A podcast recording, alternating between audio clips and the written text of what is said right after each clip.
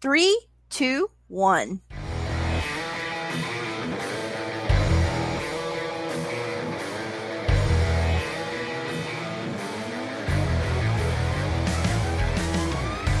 And hello, everybody. Welcome to SEN Afterlife. I am Jay Wade. And I'm Kaylin. And holy shit, fuck Batman, have we got one today? That's right, guys. We are now on episode number seven of this SEN Live After Show. And uh, our guest this week, we are pleased to welcome. He's a movie trivia Schmoedown promo editor. He also edits for the Reel Rejects as well as some others. And uh, he has a podcast, Nerd Chronic everybody. It is Nerd Chronic. How you doing? Welcome to the show. Hello. How? Thank you for having me. Yeah, thank you for joining us. Um, I don't. Uh, I don't know. Uh, I just want to jump right into this, ma- mainly because the spectacular was last weekend, and that's I, I'm, I'm still not bored talking about it. And I've uh, all weekend I talked my family's ear off uh, at Christmas dinner, a pre-Christmas dinner. None right. of them know what the hell I'm talking about, but I I talk to them as if they do anyway. Um, but uh, could you tell us how uh, how you first heard about the Schmoes and uh, and then how you got involved with the Schmoedown itself? Uh, so it is a bit of a story, um, but uh, it, it, started with the fact that I did uh, a couple years ago. I wanted to do a podcast with some friends, and so that's what we did. We you know we started a podcast like people do, and uh, an idea that I had shortly into it was I wanted to you know reach out to other people who are in the same kind of space, and I was uh, interested in kind of networking with people and working with people uh, people that I had followed and admired online, and uh, the first people who I reached out to and they responded back to me very kindly uh, was Late to the Party uh, Robert and Vanessa. Uh, they were uh, kind enough to come on my podcast to do an interview just about like their channel and their work and stuff, and we kind of hit it off. We had a great, we had a great time, and it was on my research learning about them is uh, how I found the Schmoedown. Uh, coincidentally, it was, it was about the same time they had just done the first Star Wars match at uh, Star Wars Celebration, um, and so that's why. So that it was kind of the perfect storm of like getting my interest uh, right away. You know, I was I was really into the match that I saw from that episode, and then you know learning about Late to the Party and their involvement. It was a, a kind of a big coincidence uh, for me. Uh, so after that, I, I, was just I was a huge, huge fan. I was a huge fan immediately because uh, I loved movies growing up, and uh, the idea of this was like such a cool, cool concept for me. Uh, and then uh, shortly after that, they had the first live event, which was in LA, which is where I live. I live uh, in Burbank, and that's very uh, nearby to the uh, El Portal Theater, which is where they had the first three live events uh, that year. And you were at that first, live, event, live event. I was, yes. I was there too. oh, really? It's so funny. A lot of people were at those events that I now know very, very well, and it's, it's crazy to think that we were also close at one point. Oh, that's crazy. Yeah, uh, I was in the first uh, two rows. Um, I was actually caught on camera a couple times. yeah, we were in the first row. Oh, really? Okay, I was. Uh, do, you, do you know uh, my buddy uh, Dwayne uh, Dwayne Burke? he, I don't think I caught he, anyone's name. Yeah, he uh, he shoots uh, he shoots for me now. He shoots helps me shoots the B roll for all the promos that I use and everything. And he was in the front row too. He was that's how we met. We, he was in the front row in front of me, and we met there, hit it off, and we kept in contact uh, since then. And now he's a, a, very close friend of mine, and he helps me shoot all the B roll for that we have for the live events. Oh, that's awesome! Yeah, yeah. small world. Yeah. Uh, so yeah, so the first live event I went to by myself. I was just on a whim. Uh, I was at a point where in my life where I really just needed something to like kind of do to be productive. And I uh, jumped into the Schmoedown, the live event, went there with the VIP pass and uh, did the whole experience. And uh, uh, what I did that first event was I, I was so into it, uh, I shot stuff on my phone because Christian had said that was okay. He said, you know, if you want to record things, that's fine. Just don't post any spoilers, please, until the episode goes up. And so I recorded a bunch of moments on my phone, like you know, like the the wins, the entrances, and the, the big moments from the Wildbeards. Uh, and I, uh, when I got home, my mind was still buzzing about it. So I just quickly made a 30 second uh, promo uh, of my own footage from the stuff that I shot on my phone, combined with some of the previous matches from like the Wildbeards and the Reel Rejects. And uh, I put it up online, and uh, Christian liked it a lot. He retweeted it, and he said it was great. And so I did that for the next two events that that happened that year at the same venue and he uh, retweeted all of them. He was he loved them a lot, and uh, uh, coincidentally, so this is the part of the story that it gets kind of uh, turns it into a long story, but it gets kind of twisty. But it's it's a it's it pays off. That's what it is. Uh, which is after that first live event, uh, that first event that we were both at. Uh, the next day, the very next day, I got a, really random invite um, through Stardust to a uh, Ready Player One's uh, pre-screening um, at the the Real D 3D theater, and I went there again by myself on a whim. And uh, coincidentally, I ran into Janine there, uh, Janine the Machine. Uh, she was there after the, the, same event the previous night, and uh, we started talking because we were the first first ones there to the event uh, with our buddy Raul, and uh, we exchanged information. And then quickly, I was like, "Oh, you're Janine the Machine. Like I know you from the Schmoedown." She's like, "Oh yeah," and she told me later I was the first one to ever call her by her Schmoedown name. Oh, and wow. in public, yeah and uh, so we were kind of like we, we didn't become like you know like good friends right away. You know, we we had a great time there, uh, but we kind of parted ways after that. And then uh, we did see each other the next couple events. And so after the third event, uh, when we, we, had kind of somewhat of a small rapport with each other, uh, I did realize that we were both from the same uh, area up north in California. We were we were both from the Central Valley, and so we kind of had that connection. And she was having an art show in October of that year and uh, so I was going to be home at the same time. And so uh, I went to the the art show that she had a piece in. Um, that uh, uh and so I went there by myself again. Uh, and I uh, bought her piece that she was selling through the show, and she was really appreciative of that, and I loved it. And she, I couldn't pick up the piece when I bought it, but I asked her, well, next time you come down to LA, can you bring it with you, and I'll pick it up for you. And she says, "Oh, I'm actually coming down this weekend for a Schmoedown match." Would you like to come to the studio and join me? And you can get it there. And I was like, absolutely, I would love to come join you. And uh, so that's how I first got into the studio, the uh, the studio where they tape the matches. And uh, when I got there, uh, you know, it's, it's kind of like everyone has this first experience when you get to the, to the, studio for the first time. If you're invited, you kind of have like this uh, feeling that you're kind of stepping like into like a, a, different space where you're like you're not totally invited. Everyone there is lovely, and everyone there has been fantastic from my experience to everyone who has ever entered the studio. But it's just that that first entrance where you kind of had to acclimate yourself. Um, yeah. But as I was uh, greeting everyone, uh, Christian came up to me and he said, "Oh hey hey, it's good to see you again, man." And I was like, "Oh, he, he remembers me. He knows like who I am. I had never like met him more than like a couple times just at the events and once at Comic Con, but the, a little earlier just uh, for a picture." Uh, but he did remember me, and he said, uh, "Let me talk to you when you get a chance." And I was like, "Oh, okay." Uh, so we went to his office shortly after that, and I sat down with him, and he asked me, "He was like, I love you know the promos that you did for the, the previous events online, and what you did for some of the matches. Uh, would you like to do those for us uh, full time, like professionally, next year when we start season six? And I said, "Absolutely! Like, hell yeah, I would love to do that for, uh, for you full time." And so uh, after that uh, was that was near the end of the year, so I did a couple promos for the matches that they had coming up, the big events like uh, Bibbiani versus Rocha for the belt, and then uh, the spectacular. The spectacular three last year was my big like test. Uh, it was the big dance, as Christian called it, and so I did uh, the five matches, the promos for the five matches that year, and that was like my first big test to prove that I was I can handle the stories and handle you know the bulk of the work. And uh, I started shortly after that in January. January of this year was my first like official like start of like you know cutting for the promos uh, match by match and for each event, and so that's uh, how I started this uh, this year. Season six was my first my entrance year to this whole thing. That's that awesome. awesome. Yeah, yeah, yeah. I mean, like for real, I was completely engaged. That's great, man. And, and I just uh, the the the uh, Janine machine bringing it all first uh, full circle. Rather, that's great.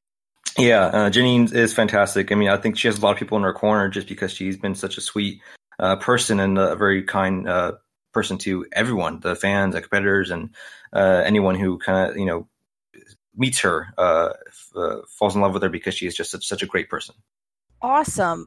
so you just talked about uh, promos that you've cut, mm-hmm. and um, what has been your favorite one that you've done? Uh, man, that's a tough question. It's like you know asking me to choose between my children, uh, just because it's like uh, I, I kind of gauge what the audience uh, responds to, and that's how I kind of like develop like my approach to most of these uh, promos. It's because uh, I the first big one that I did this year that I think I was really proud of, uh, what I put a lot of effort into was uh, the Bateman versus Guy match in Houston. uh, in the uh, Mm. T ring. Uh, that was because you know I I knew I knew Christian was building up to that you know most of the year, and he wanted to be big. He wanted to be WWE. Exactly, we're in a wrestling ring, and so I knew it had to be something kind of with the energy that matched Guy and Ben, uh, that had the kind of the kind of the gravitas that he wanted, and so uh, I was able to pull that off, thankfully, and uh, I, that was the first one I think I was really proud of, and I, I kind of figured out the style that I, I could accomplish with these with these uh, things because Christian called me after I sent it to him to view, and he uh, said it was my Mona Lisa. It was you know my the uh, the best one that I had done like entirely that year because it was the one that I was able to pull off like the narrative and the style and the tone and uh, the like the mood of it, and uh, so I was really proud of that. But since then, you know, there's been a handful that he also really loved and that I, I've loved doing too, which was uh, Smets and Kalinowski, uh, Kalinowski and Cushing, uh, the Inner Geekdoms, uh, Smets and uh, Kalinowski too for the spectacular that just happened. Um, you know, so many and like so many of the other like studio matches too that just had like a certain fun style or flair to it because it was uh, it was this meant the matches had like a fun matchup between the competitors. Um, but if I had to choose one, if I had to choose one, I think I am really uh, the most proud of uh, Smets and Kalinowski at the uh, collision uh, this year. Um, just because uh, I knew Christian loved it, Smets loved it, uh, Mike and the others, everyone else loved it. It was, I think, it was the it brought that story even further. Even though they had a great competition between one another, uh, I do feel pretty confident that the promo that I cut for that kind of amplified the perspective people had on like that on that rivalry between the two. Awesome. I just wrote that down so I can go back and rewatch it. Yeah. I mean, I, I've I've watched every match, so I'm sure I've watched it, but I've Yeah. got to go back and watch it.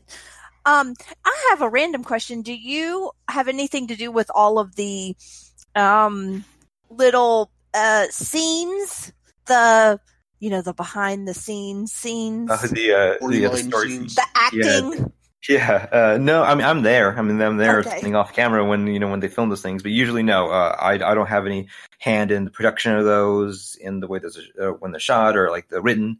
Um, that's usually handled by uh, Christian and then our uh, usual our usual guy who shoots it is uh, Cameron Rice. He shoots a lot of the B-roll and photographs for the for the show, and he does a great job with that stuff too. And yeah, he usually puts together the uh, B-roll.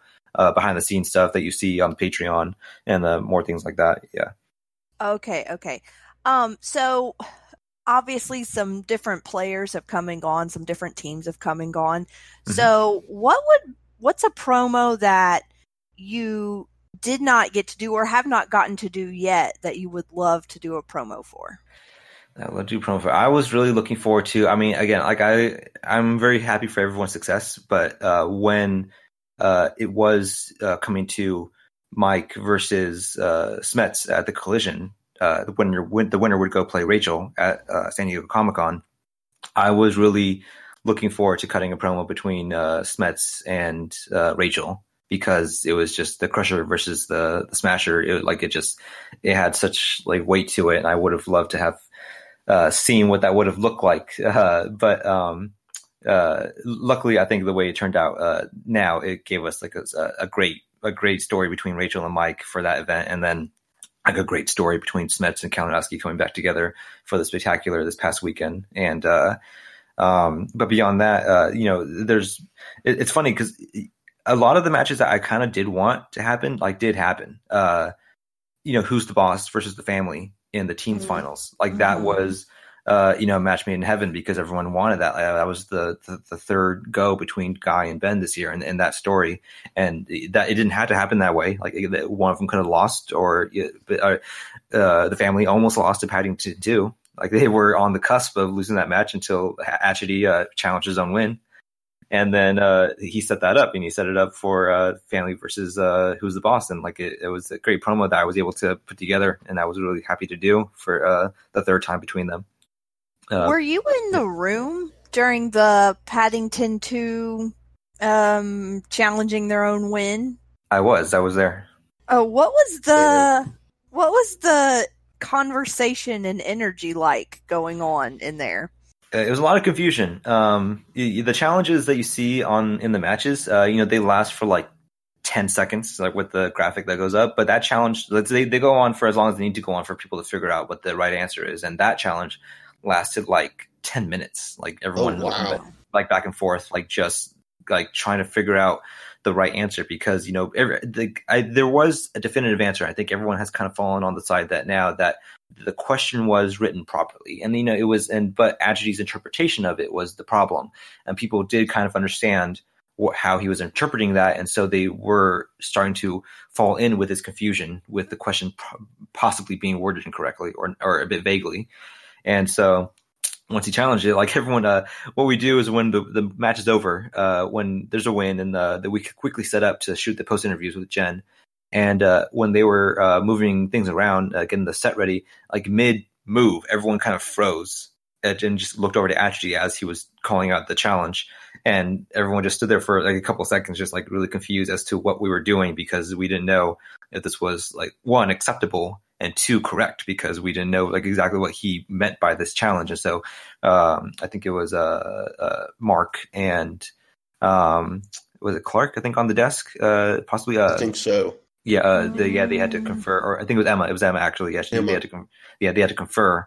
Uh, first, they had to yeah, confer exactly what he was trying to say, and then we had a bunch of people come over trying to yeah, put in their two cents so that we can figure out what, uh, exactly what the fair ruling would be.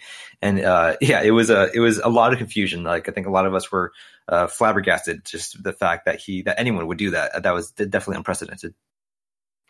And um, and, and a, a, question just popped into my head talking about challenges, and um, I don't want to get you in trouble here, but I would Mhm. like to, if, if you're willing to give your an opinion on a recent uh, decision of a challenge in the team matches, the team tournament.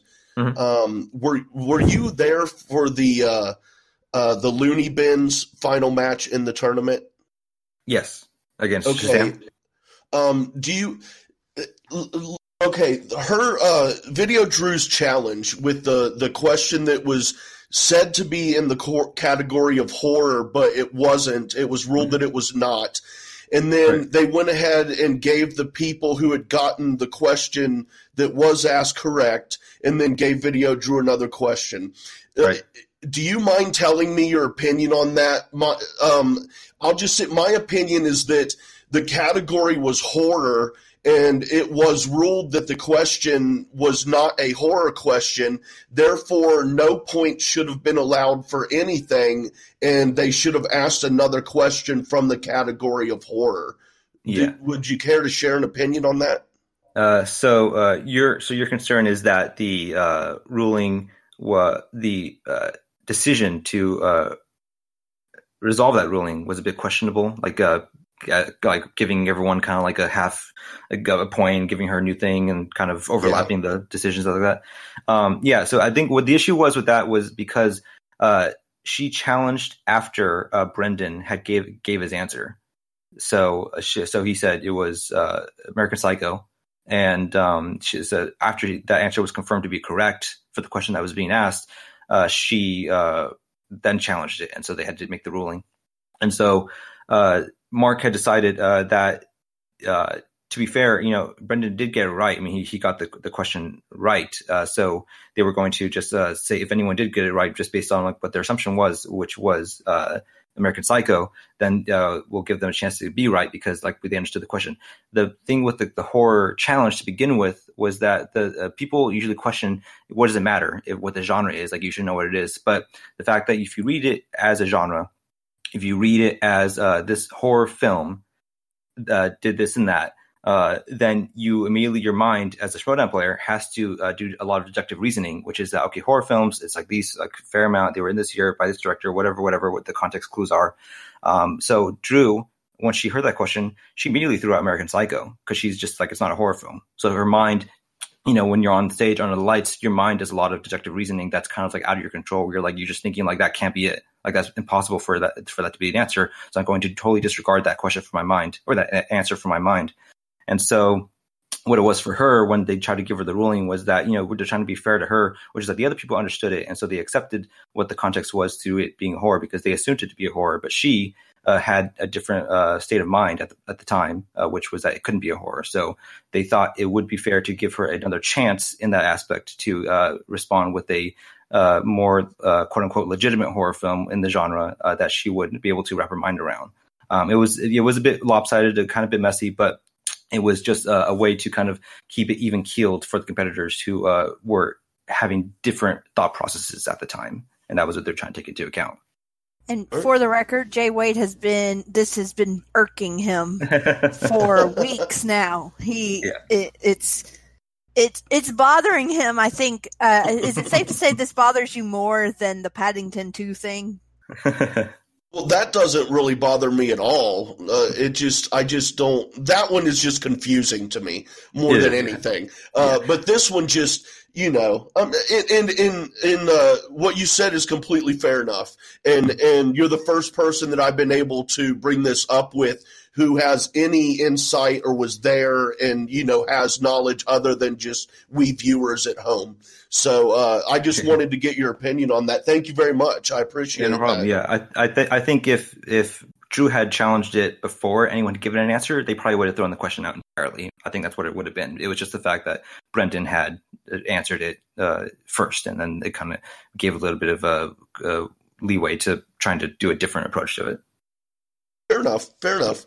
Um, but uh, before before I thought of that, uh, we were talking about some of the promo videos and stuff, and uh, I just got to bring up uh, the the Shire Wolves tribute video that you helped work on. That was, right, right. I've watched that quite a few times. It's moving. It's well done from a technical as, uh, aspect. It's well done, but I mean, it's moving. It's legitimately moving. Um, and, and, I just wanted to to uh, could you tell us how you got involved in that and any of your any of your thoughts and feelings on that specific video?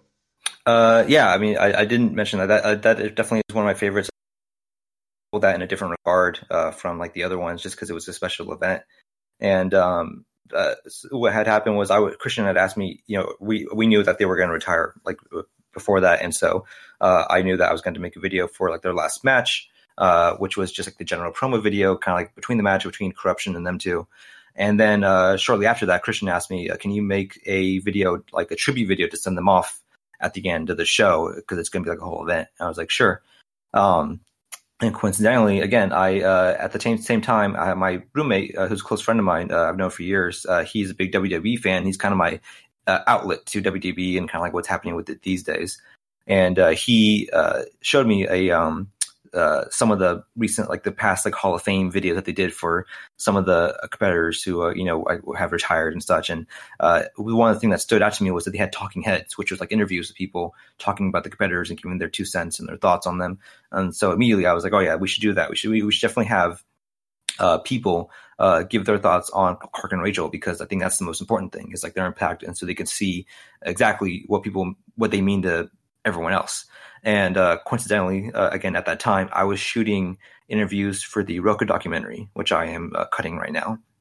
And uh, I uh, was I happened to have like the crew and the gear set up to record everyone for that for that specific documentary. And so at the same time, I was like, let's just kill two kill two birds with one stone. And I uh, shot everyone's interviews as well for Clark and Rachel for the event that was coming up the following week. So I shot those interviews on Saturday, which is the day we days we usually tape, and I had to get the uh, video done by Tuesday of that, that that same week, that following week. And so I shot it, ingested everything, immediately got down to it, uh, just edited the entire thing in the, in the, course of like a day and a half, um, just straight through and uh, I was able to put something together that I was really happy with because I thought it, it exemplified what they meant to the league, to the competitors, to the fans, um, and their impact on it. And uh, I was really like proud and happy to do that for them because uh, Clark uh, and Rachel, the Shire Wolves, were you know they were I think my favorite team you know since I got involved, and like Rachel's my favorite competitor just because of her uh, knowledge and her uh, inner geekdom prowess, which is my favorite league, and I uh, she's an editor as well. She's a video editor as well, so I respect her very much in that regard. So I connect with her a, a great deal in, in, that aspect. And so uh, it was a great honor for me to be able to do that video for them. It was like it was you know as much as it was important to show them how much they meant to the league. It was in a small way, uh, showing them how much they meant to me because I was I put hundred percent hundred percent effort into making that as best as it could be. Yeah, well, it was great. Yeah, Yeah. thank you. And I rewatched it for today, and I was just like, okay, you need tissues to watch this. oh, yeah, And, uh, yeah. uh, I- thank Oh, sorry. Go ahead. Oh, I was just gonna say, yeah, it, it was a great thing to do, and uh, the, something I wish we had done. I wish I'm kick, I kicked myself because I didn't do it. Um, uh, watching Rachel and Clark's uh, reaction to that video uh, while we were filming it because they had a TV there with the screen so they can watch it uh, in real time when it was debuting uh, for the episode.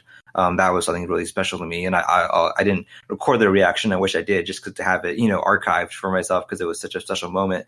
Um, but I was, it was. I just want to say, like, they uh, were, you know, also in tears during that that video, and I was. Uh, to me, that's you know like the highest honor. Like I could think I could have done this year, which is like bringing them to tears and giving them a proper send off uh, so that they could be happy with. I was just getting a little emotional hearing you talk about it there. Uh, it, it just was really good, and they were uh, they were not. I, I mean, I enjoyed them as a team, obviously, and I've been a big fan of uh, Clark Wolves for uh, years via Collider Video. Um, but they quickly, quickly became my favorite team, and I just loved everything they did. Um, so yeah, again, thank you for that for that video, that tribute video. Um, but I also have to bring up, and well, actually, you just brought it up. I had it down too, but I'm glad you brought it up too. But you're working on the Rocha documentary. Um, what what can you tell us about that? We're, I'm Uh, looking forward to that. So Yeah, uh, it, it is a documentary that's coming out. Uh, it will be coming out um, soon, uh, in the start of uh, the next year, uh, in 2020, um, before the new season starts. Uh, so that's uh, very quickly approaching. Um, and uh, I've been working on it for a while. Uh, we initially intended to have it out uh, much earlier, uh, which is why you saw a teaser for it for uh, during the free for all. Um, however, uh, we had decided at that point uh, that Rocha was kind of on a on an upswing, like in some way in, in, in that regard. So we we just didn't know where he was going to land uh, in the remainder of the year, and so we wanted to uh, wait a bit until we uh, say like now because we didn't know if he was going to win the singles um, you know title or the teams or whether we are going to go with that. And then uh, he, you know, he was getting pretty far in the singles tournament, and then uh, he and Dan, you know, challenged corruption for the team's title, and we were just like, okay, this there's a lot of there's a lot of story going on, going on with him. Uh, we don't want to cut this documentary off before like we get to the good stuff of this year. And luckily we didn't, and I convinced Christian to uh, let me uh, postpone it until the end of the year when we know like kind of a more definitive conclusion to like where this is going. And uh, you know, luckily we we did because uh, this past weekend I, I think the spectacular spoilers are, are now up because the video just went live uh, uh, for the public viewing. And uh, if you have seen that, then you know that Rocha did uh, defend the team's title with Dan, and it, that was a, a huge, momentous achievement for him because that was kind of the last thing that he needed to do in his career was he wanted to defend a belt. He had never defended a belt before that, and uh, that was something that he was really set to do. And I'm glad that we waited because now we have that as a button to like you know where this story has, has gone for him, and uh, uh, it's it, so it will be a kind of small uh, somewhat 30 for 30 type of thing, but like less so than that. It'll be very akin to what I did with the Shire Wolves documentary, which is a very introspective, retrospective uh, type of video about him. And, uh, but it is a bit slower paced. You know, there's a bit, a bit more levity to it because, uh, we shot, uh, a few things, most of it around the free for all. Like the free for all was such a huge event that Frank Janish, who's help, helping me produce it, um, he uh, had the idea of shooting the free for all as kind of like the workaround event of like what it means to have everyone there together as like a big thing. All the competitors just doing something together, like a fun event. It doesn't really mean anything besides just like the, the big ultimate win. And uh, so I have a lot of back uh, backstage footage and B roll from that of everyone coming together and like Rocha kind of enjoying it and getting in the zone. And then I will uh, that will yeah be the driving force behind that story, uh, but then we will uh, try to pull it forward to like what his achievements have been this year, which is uh, I think a much bigger story to tell. Yeah, I, I can't wait for that. Um, I know, I know, we're all looking forward to that as Schmoedown fans. Um, can you give us an estimated runtime on that? Uh, if I had to guess, if I had to guess, I'm still working on it. Uh, if I had to guess, I would say it might be roughly about an hour. Oh, Oh, man, that's great. That's Yeah, great. it, yeah, it's uh, it's a lot of stuff to tell. It's a lot of uh, stuff to go through, and uh, everyone, you know, everyone has their thoughts on Rocha. You know, I think everyone has a big uh, amount of respect for him because he was, uh, I think, the originator of like what this show was meant to be, which was you know uh, a show uh, and a competition, and he kind of brought that to the forefront. I think everyone wanted to kind of get their uh, respects and uh, what they wanted to say their piece about what that meant to them, and now, but now being involved with the league. So you have mentioned Rocha, and we know that you know at least this season ended with him on a very high note. Mhm. Um, so overall, watching Spectacular and being there at Spectacular, um, what were your feelings about it? Like, you know, what matches were awesome, or what moments were awesome, or you know, challenging or crazy or whatever you want the audience to know about Spectacular. uh, the spectacular uh, for this one that just happened, a uh, like a really uh, surreal event because uh, I mentioned this before during the, the San Diego Comic Con event, which was just that it was, it was kind of like an outer body experience, being able to be there with Rachel uh, as the Innergeekdom champion, and like she's my favorite competitor, and it was like such a great thing. And so this um, was like that times ten because it was uh, one the uh, a big event that I think everyone was looking forward to because they had the fan expo, so everyone was going in there with like high hopes of like just having a good time. Like everyone enjoys the matches and everyone loves the Schmoedown that you know that goes to see it, but uh, everyone being able to step in first and like get to mingle with the competitors and Kristian and everyone else and have a great time. Um, that I think brought like a new level of uh, like personality to it that uh, I was really excited to be a part of. And uh, so when I was there, I was running around a lot doing work. I was shooting B-roll with Dwayne, and I was running up and down stairs and trying to uh, go uh, get things ready for like the shots that we needed. And uh, uh, I was hanging out in the back. Uh, you can probably catch me in the video a couple times recording with the camera either on the stairs or on the back doorway. And I, it was great. It was great, like being back there, kind of like um, watching the fruits of my labor uh, pay off for that night because uh, I had been working very hard for the last month and a half getting those promos ready on top of like, through the three matches a week that we were doing. And uh, I uh, was taking a moment to kind of like, yeah, let it waft over me because I was like really, uh, one, exhausted, but two, elated that I was happy that I was able to like watch this pay off. It was uh, something that I was, not worried that I would get done because I was confident I would get it done. But I was like, you know, it's always that big project that you have that you're happy to see uh, see done and happy to have uh, be uh, something not one that you you're proud of, but also something that people can enjoy. You know, watching people enjoy it and hearing people enjoy it live is like something that I'm very like happy to uh, experience um, because you don't always get that in this field, you know, video editing and and such. And uh, you know, unless you make it big, you know, you're doing movies and TV, uh, you don't usually get like audience reception for for your work. And so, uh, being able to have that as a video editor and for something that I'm really happy to do, it was a yeah, it's an amazing experience. That's awesome. That's really awesome. Um, well, uh, to wrap up, uh. Mm-hmm is there anything that you want to tell everyone, like about your maybe your YouTube channel or your podcast or anything where they could find you? Uh, yeah. Uh, so, like I said, the Spectacular was like such a huge event uh, for me. Um, uh, on top of the fact that I do, like you mentioned earlier at the, at the top of the sh- interview, I uh, do cut uh, for the Reel Rejects. I also cut for Awesome. uh, for other uh, YouTube channels uh, that do reaction videos like that. Um, uh, I have like made my bread and butter that way, and so that on top of the Cunning for the Schmoedown, on top of like doing my podcast and other things, uh, I uh, have been running myself like pretty ragged over the last uh, this this past year because I also work a full time job. I also work a full time night shift job, uh, eight p.m. to five a.m.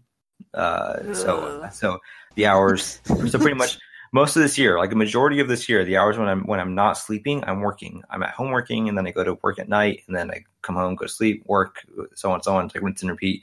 And so during this past month, I was sleeping about probably I think like two to three hours a day for like a month and a half straight.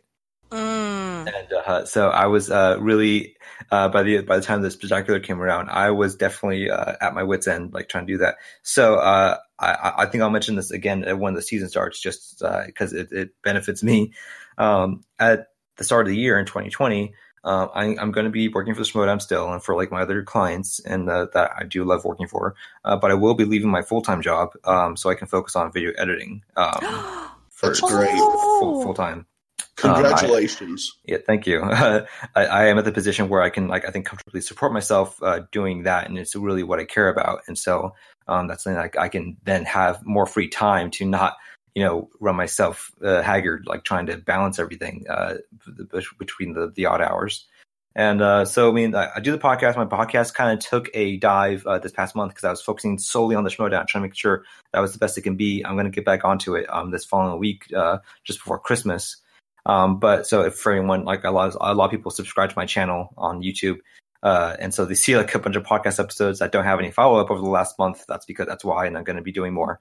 But uh, something I will, you know, plug to everyone is that you know I love doing the Schmoedown. They treat me very well, and so do the other clients that I uh, work for. But uh, something I'm going to be doing more to uh, justify is I do have a Patreon for Nerd Chronic, which goes to myself and also my uh, friend uh, who's an audio engineer who does a lot of the audio work for me.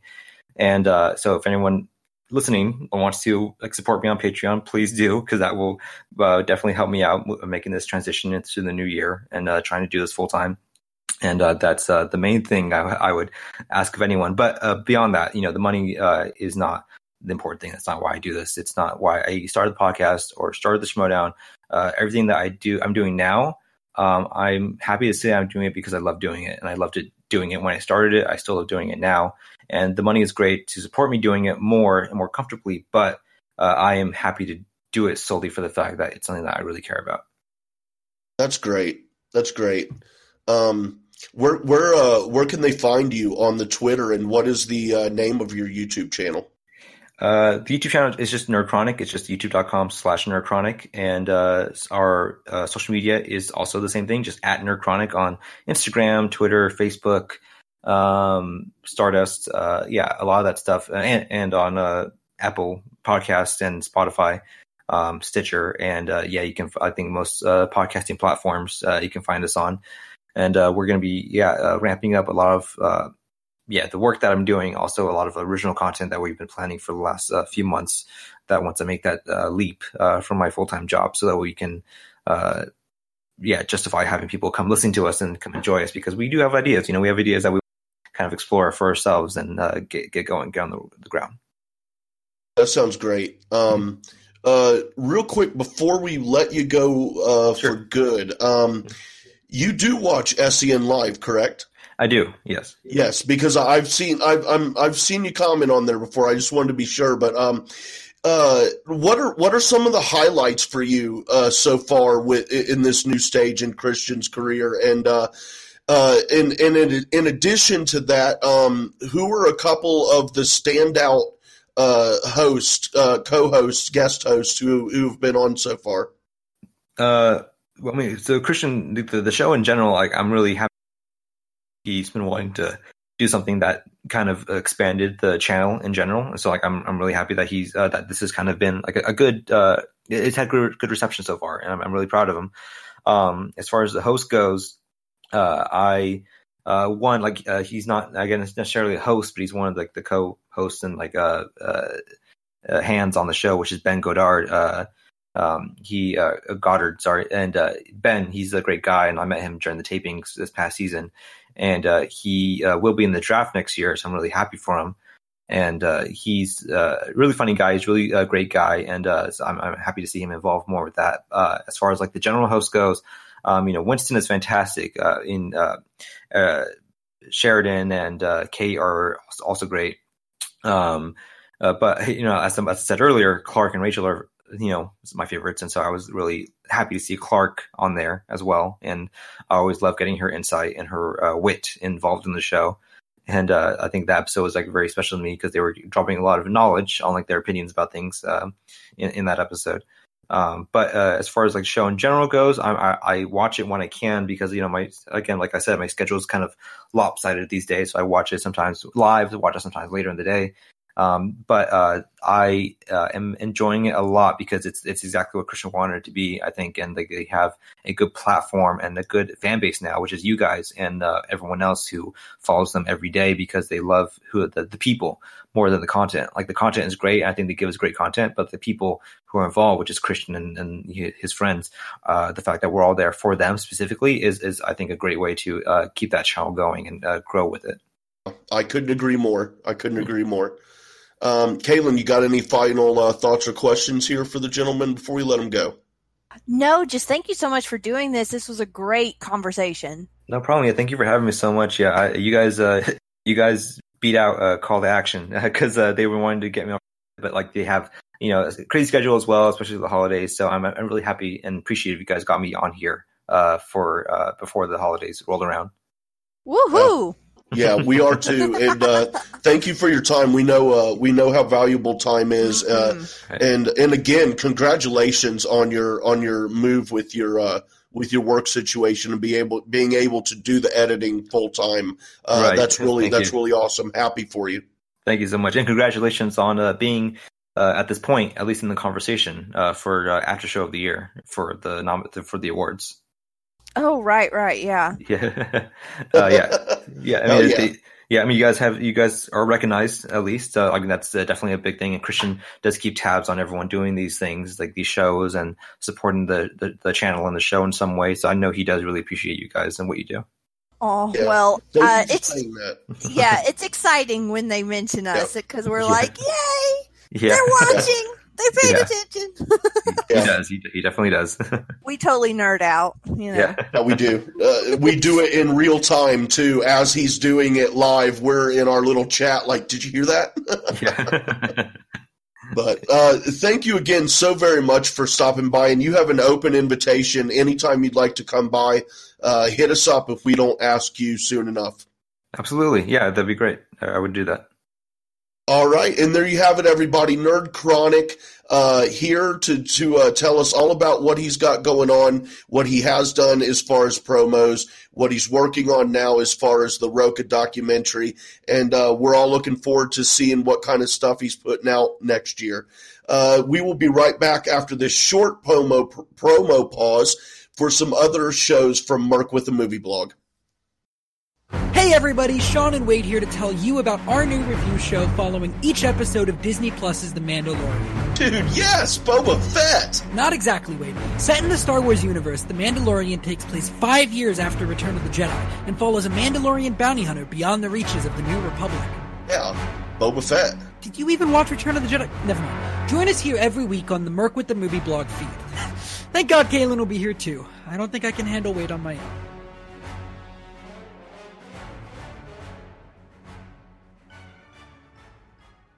Hi everyone, this is Sarah, host of Go Get That Rose podcast, a podcast that is dedicated to talking about all things Bachelor Nation. Join Jay Wade, a man in his 40s who is recently new to all things Bachelor Nation, and myself, someone who has been watching passionately for the past three years, as we review, share our thoughts on each episode of whatever show is currently on TV, whether that is Bachelor, Bachelorette, or Bachelor in Paradise. We might not even know everyone's name, but we have fun nonetheless. You can find us on Merc with a Movie Blog feed wherever you listen to podcasts.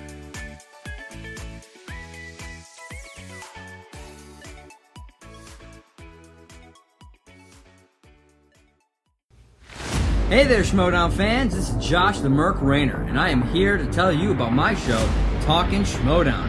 Whether it's Andrew Guy getting hit with a chair, John Rocha screaming "Outlaw!" or the emotional retirement of the Shire Wolves, I talk about it all. So you can catch me right here on Anchor and all the other major podcasting platforms. So, as I ask every episode, are you ready to talk Schmoedown? I am.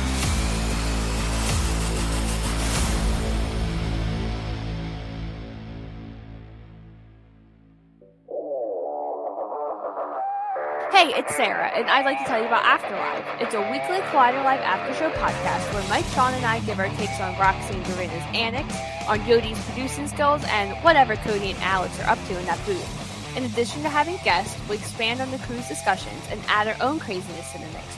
You can find the show on Merc with a Movie Blog feed on all the podcasting platforms. See you soon!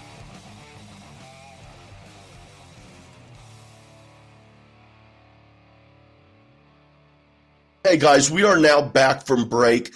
Uh, be sure to check out those other shows we got going on here at Merc with a Movie Blog. And uh, be sure to check out what Nerd Chronic has got going on. Uh, that was a really good interview, really good time with him. He's uh, he comes he's a solid guy, solid guy. Uh, but now for the second half of the show, where we dive into some Schmoedown stuff and SEN Live stuff. Uh, we got a special guest co-host with us tonight. He is a regular on SEN Live, and he's done a couple other shows here with us. Uh, Winston Marshall, welcome back, man. How you doing? I'm good. How are y'all doing tonight or Doing today? good. I don't know. I don't know what we technically are supposed to say at this point. I mean, I guess people are listening to this whenever. so it doesn't really Yeah, matter. we we normally just say night. It's it's much easier. Yeah, yeah. Welcome, man. It's good to have you back. We uh, your your first appearance on one of our shows was uh, on Go Get That Rose, which is a bachelor podcast Sarah and I do, and that was just a hell of a good time. Um, so And then- twice, right? That was that was a lot of fun. yeah, yeah, you were, yeah, you were, and and we got the new season coming up soon with Sweet Puppy Dog Pete, so we're gonna have to see how that goes. No, for sure. I'm a little upset because, uh, uh, like, what you call it? I uh, Tasha was supposed to be on this week, and then the schedule just got shifted around. So I was very upset because I was excited to meet her. So hopefully it'll happen in the new year because I think that we're we're still going to be doing shows, but I know uh, that we're shutting down Christmas Eve and Christmas Day, uh, and then I get back uh, I leave for Dallas Monday night, so I'll be on Monday. I'll be on on the 23rd, but then I might not be on until I don't know, like Friday or maybe even the week after that, something like that. Yeah, Oh, gotcha, It- gotcha. Yeah, we figured it would be a weird week this coming up week. Yeah, yeah, yeah, yeah. and it would be an absolute travesty not to have you on on the day that she's on. Oh my god, it would be the worst. Oh, absolutely, man. I can't even imagine it without you being there. So, Oh, that's going to be amazing. I can't wait for that to actually happen because then we get to talk about it. yeah, right? for sure, for sure. That's what And, I'm and talking about. I love talking about it. So, yeah, for sure. Um, but something else I've been wanting to talk to you about for a while now. Uh, you bring it up on SEN Live, and you've brought it up on Collider Live before as well. Um, dude, please tell us everything about the dodgeball. Like everything. I'm totally interested. I want to know how you got into it. I want to know how the leagues work, the teams. I want to know how your team is doing. I want to know about uh, all. I want to know everything, man. Please tell us. Yeah, no, for sure. Um, so it was, you know, it was completely random. My my roommate at the time, uh, one of my best friends, he was just. I came home and he was just like, "Hey, you wanna, um, you wanna play dodgeball?" And I was like, "What do you mean?" He's like, "Yeah, there's apparently like an adult dodgeball league. You want to do it?" And I was like, "Yeah, sure, why not?" And honestly, it was through this uh, organization called Club Waka, and they're more known for kickball. Uh, they do like adult kickball, but then they branched out into a bunch of different other sports. Uh, and so we just happened to pick dodgeball, and it was just a lot of fun.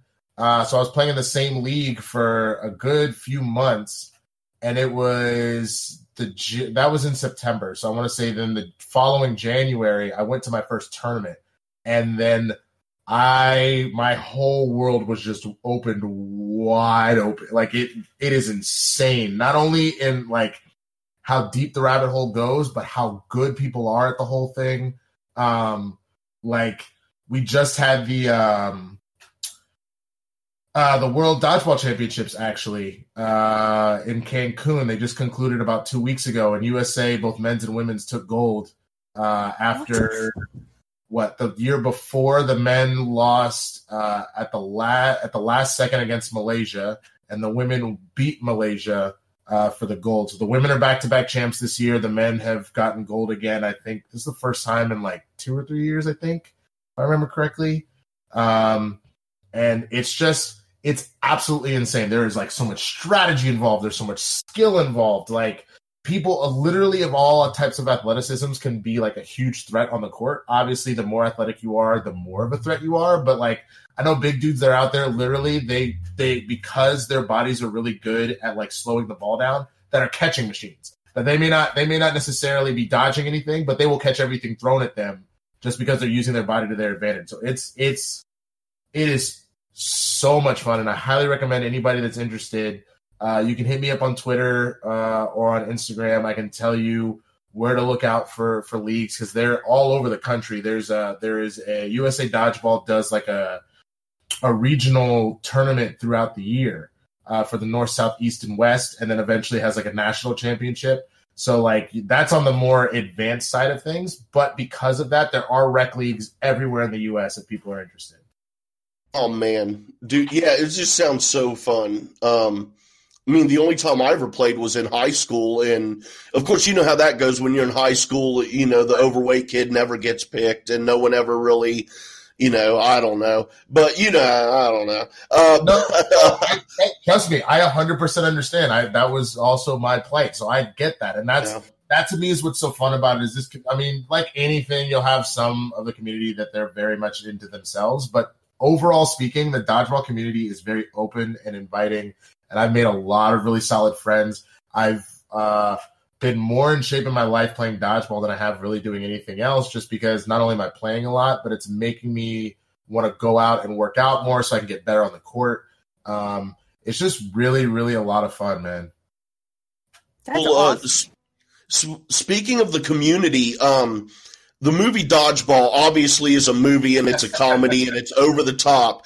But yeah. I mean, are there? Have you come across any people who are or who are comparable to some of the characters in that movie?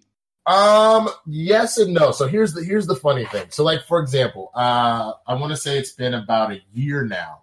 Uh, I around the time when Black Panther came out, I put together an all black team uh, called the Sovereign Nation of Wakanda and we you know we have like there's photos of me in uh the we got jerseys and stuff. There's photos of me in the jerseys but like we straight up like had the jerseys on has like the black panther print on it and like the same wakanda writing on it. And like we were chanting wakanda forever and like bombay like all that shit like, nice. throughout the things whenever stuff would happen.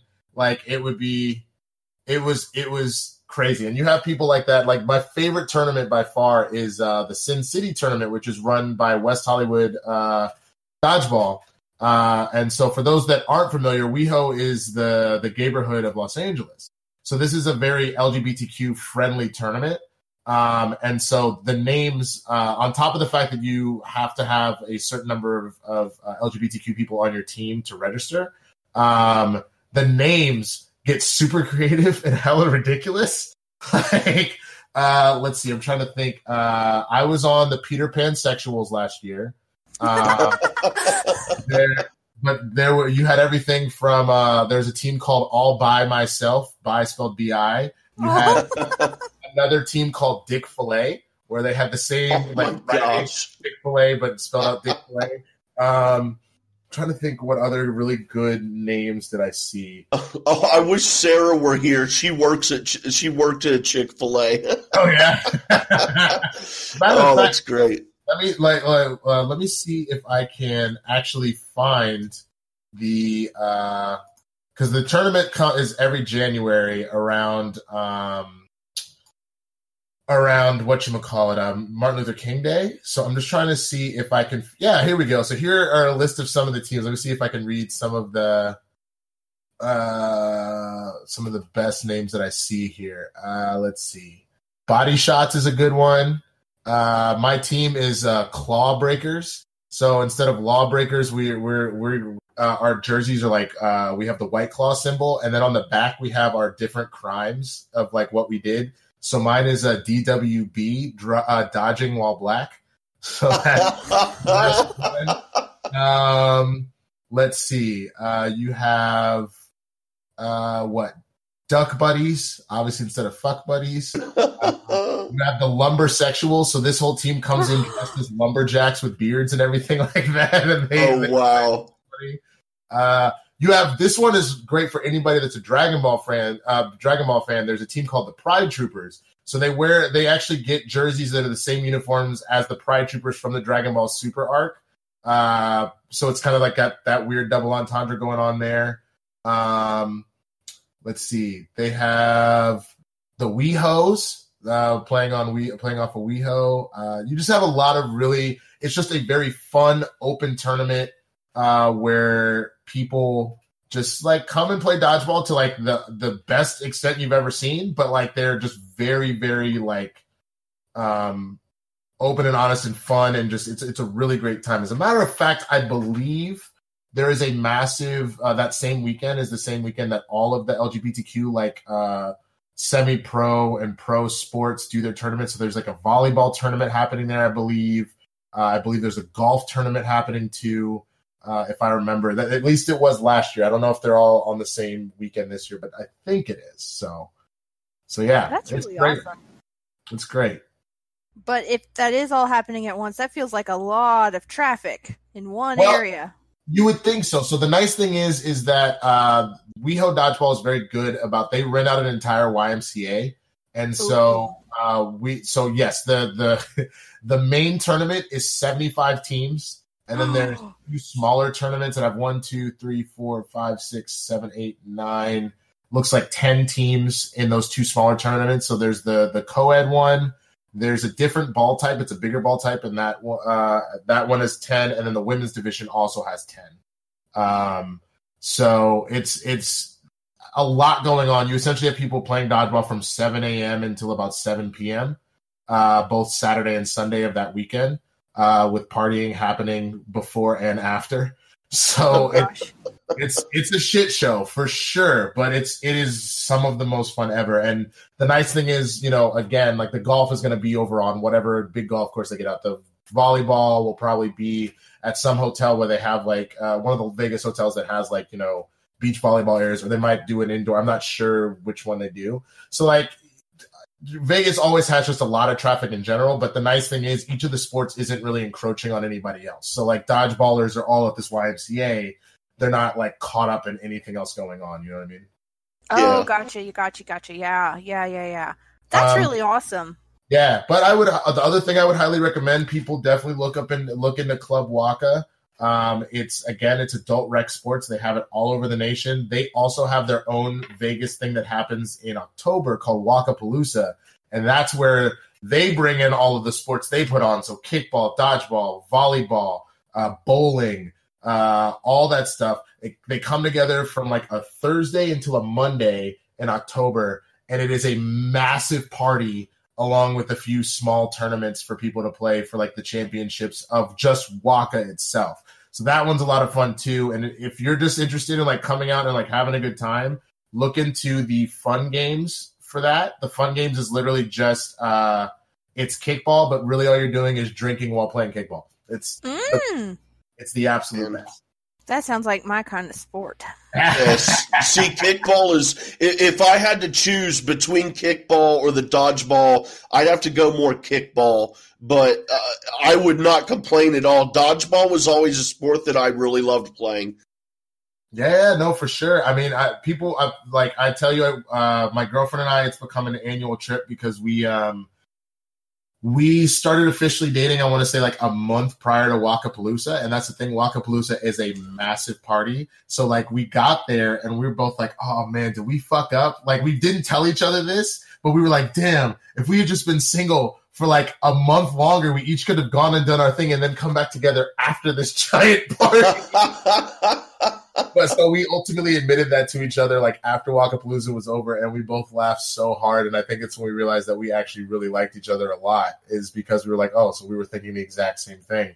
Uh, but it's become our annual trip now that like we we try and do other vacations but we always guarantee that we go to that just because you know that was when we really got to like fully know each other as like a couple and stuff like that. And it's it's fun man. I mean like uh my team is the mighty drunks uh, and so we have jerseys that look just like the Anaheim Ducks, uh, the Mighty Ducks uh, jerseys, and like our our each home field has their own rules of how to play. So our rules are if you get out, um, then you go to our tent and you take a shot with whoever um, whoever got you out. So we like to our our whole thing is we like to get people fucked up, but we like to like make friends while we do it.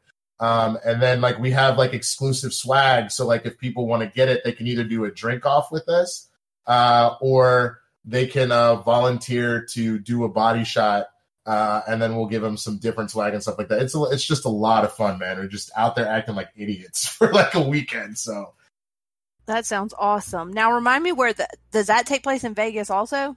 Also in Vegas. So these are two. Okay. So the, this dodgeball tournament is strictly dodgeball. That's happening next month. So I'll be there uh, next month, and then Wakapalooza, which is like just this massive party with some sports involved, is in October. So that just happened a couple months ago. It'll happen again uh, this coming October.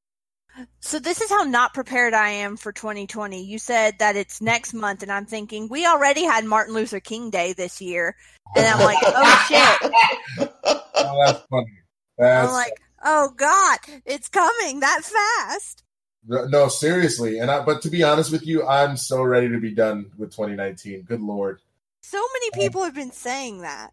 I it's it's the main reason is I did have some good stuff happen to me this year for sure, but this has been a rough year for me. I mean, we everything from like being up for some seriously major, major, major jobs, uh, uh like in t- in like the TV and hosting sphere, like acting and hosting sphere that did not pan out, unfortunately.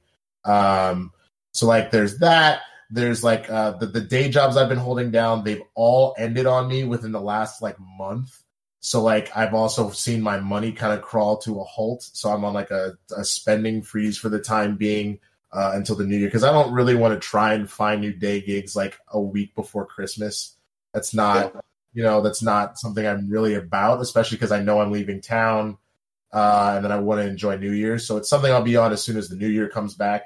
But like, there's just been so much. I mean, again, love my girlfriend to death, and I know I'm going to marry her. But like, we had our first major fight this year as well. Like, you know, I won't get into details. It's between me and her. But like, you know what I'm saying? There was just a lot of personal stuff happening that I'm like, I just need a fresh start. Fuck this year. Let's be done with it. Like, let's just move on to the next one. You know?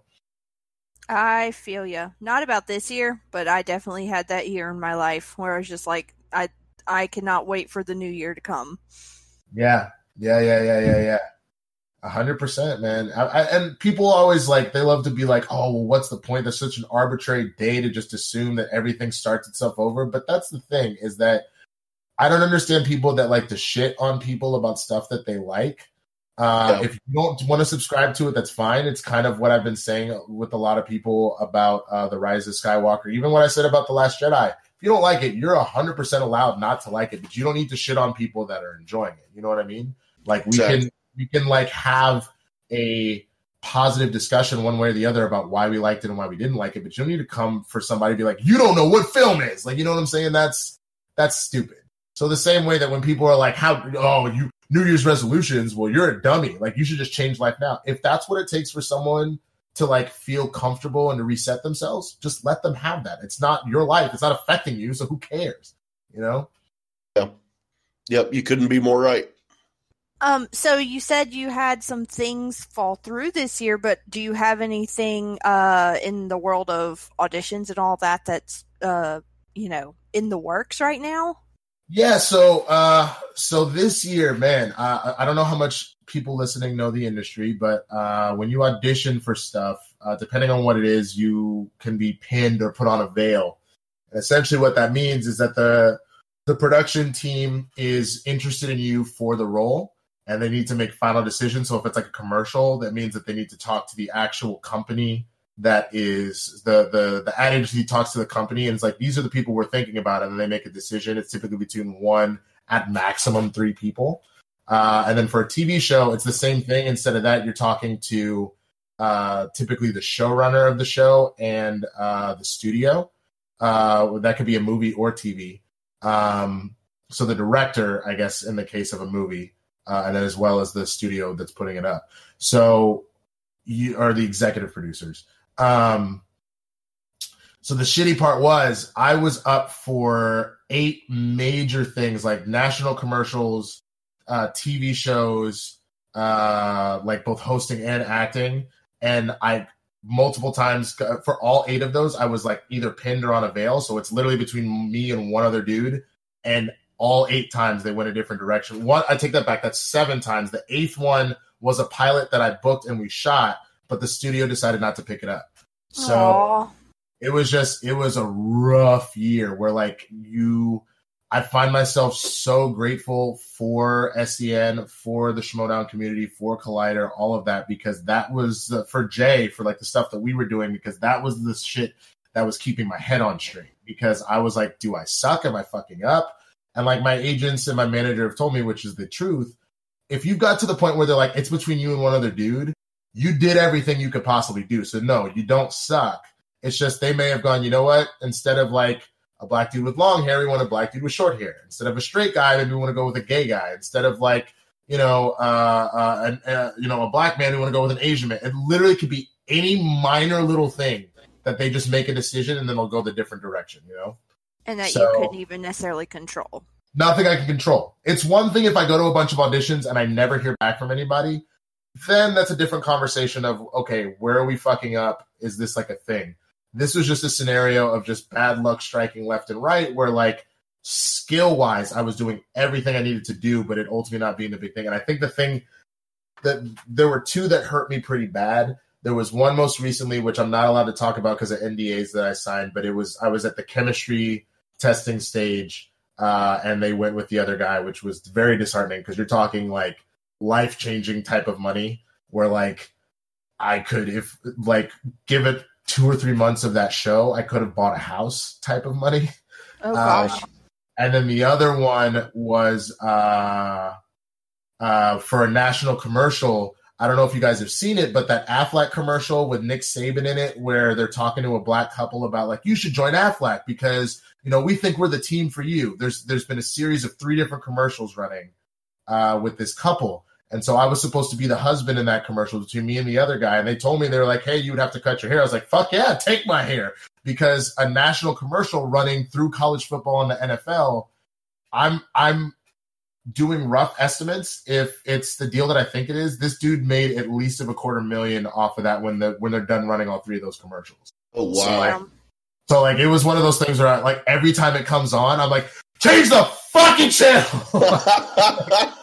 Like get that shit off my TV right now. oh, completely Oh. understandable. Completely understandable. But the fact that you got that close tells me um, that you're doing a lot of good stuff. That you're, y- y- you know, you're going to find that perfect role for you.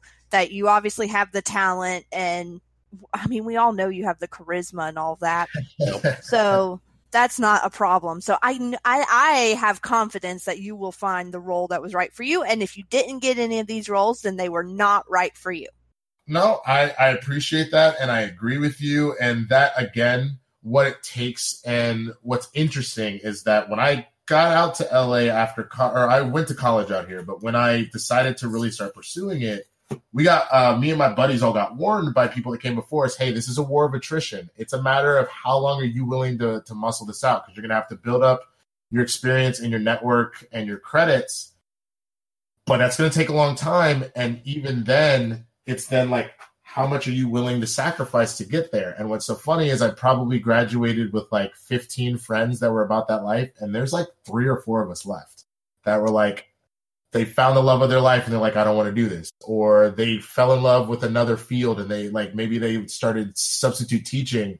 Uh, one friend of mine he was substitute teaching and then you know he's always been a big athletic person. He's switched over into like coaching and now he's coaching at this high end private school with his with his wife and is happy as can be. So like it's very interesting to see how that's evolved. And i'm at that point now where uh last year i almost quit i almost was out of it but i booked a commercial and then went on a run i did booked like three commercials and uh, a nickelodeon movie and then that disney channel show and so with all of that, I was like, all right, I guess I got my sign that I'm, you know, this, I am supposed to be doing this.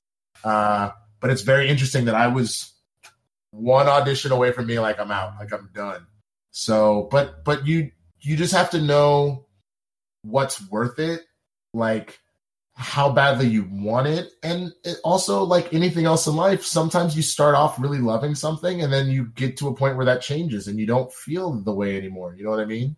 Um, Absolutely. Yeah. yeah so, but yeah, I, I mean, honestly, based off of what we did last year and what what the opportunities were up this year, and there is what I did realize. I'm just I because I'm sitting at my desk. There is one more thing that I shot. I shot uh, another pilot with Jay uh, Jay Washington, and we're waiting to see what happens uh, if they decide to pick it up. So that's that's what we're waiting for in 2020 to see if the network decides to go along with it. Dude, I don't know what it is, but you and Jay together, it's got to be gold. Yeah, it's a for fucking sure. Yeah, you guys are great together, man. There's there's there's something good. There's something really good there that you guys that you guys can can do. It's yeah, Thank you. I appreciate that, y'all. yeah. for sure. So you uh obviously uh you're on SEN Live. You are part of the Schmoedown. You're going to be a manager next year. Mhm. Um all that good stuff. I think everyone who's watching this pro- or listening to this probably knows all that. Um so you got to announce the name of your team or, Yep. which is Swag Squad. Yep. and you also got to introduce a little bit of a um uh I guess a uh what a tagline or something. Yeah, like a catchphrase, I guess you could, Yeah, or call out, yeah. whatever, you know, any, anyone, any way you want to frame it. Yeah. Which Drip, drip, drip. Which, Yeah, Drip, drip. uh, yeah, With something sexual. I don't know, but if I had to guess, it'd have to be something sexual. it is it is not and that was the funniest part was listening to you guys last week which reminded me hey i gotta get back on the show was you be like yeah he, he announced drip drip i don't like it sounds sexual i don't know like i don't know what the fuck's going on with him but like nah. Well, to be honest, when I heard it, the only visual that I had was pre cum on a Oh, on a God. penis tip. Oh, I mean, I'm not trying to be explicit, but that was the only thing I could think Hey, of. Wade. That was Well, I mean, think about it. Drip, drip. I What else could it possibly it. mean? It could be, it could be tinkle. Well, see, Okay. this is when the dick bib would come in handy, though, right? Oh my god. Oh, Okay. man. Uh, well, okay. So for so for and I, and based off of y'all's show, y'all got me thinking, and I'm genuinely like in the middle of writing these promos for next year of like essentially doing um essentially doing like uh, slang lessons, and I'm debating whether or not to just do it as like a professor directly to the audience and then like you know talking shit on behalf of my players or if i'm doing this for the players as part of the promo and then we talk to that i'm working all that out right now. But i was like all right we're gonna need to if i'm gonna be a mouthpiece for the next year i'm gonna need to make sure people know what i'm talking about so they're not just like coming up with ridiculous Yeah. We're I, I don't know if you've noticed this. Jay Wade and I maybe are not the uh coolest kids on the block. Well, uh, for me, it's just that I'm old, so all my slang that I'm familiar with is from like uh, the the '90s and shit, you know, which is way outdated. So Fair. Well, have did, did you did you guys figure out what it was? It sounded like you looked it up and you figured it out. Yeah, Yes. I googled it. I didn't want to. I, I didn't want to look stupid, so I j- so I just looked. Uh, well, no, I still looked stupid. I mean, what was I thinking, dude? Something sexual. I it, I can't. And then now that I think about it, there's no way Kristian would have allowed that. You know, there's no way. Hell no, with the babies there, there's no way in hell he will. But that was what was so funny is I was at the spectacular, and at that point, um, did did either of y'all go? I couldn't remember. No, but I, I Oh. watched it live. Okay, I so did too. when I was there, I showed up that day hungover as shit because what was going on the night before? Um, my girlfriend's uh, work holiday party was the night before, and it was open bar, so we were drinking a lot. Uh, and so I showed up to the Schmoedown hungover as fuck to the spectacular. and so I walk into the fan expo, and it was amazing meeting the fans. Like, uh, you know, I haven't really met that many prior. I had seen a couple at the free for all um, that I got a chance to meet, but I just meeting everybody at the fan expo. The fans are incredible, and I love you guys to death. But it was a situation where I was so sensory overloaded because my brain was killing me. I kind of wanted to puke, and then people were like, "Oh, Winston, what's up, man? How you doing?" I was like, "Hey, shit."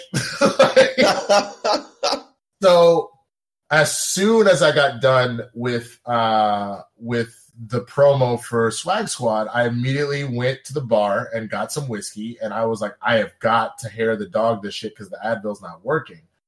Um, so now I'm like kind of walking around drunk in the balcony, talking, and like I heard like someone see me like, oh yeah, that's Winston. You guys doing Swag Squad? What the fuck is drip drip? That sounds gross. And I was like, God damn it! None of y'all white people know what drip is. Nope. nope.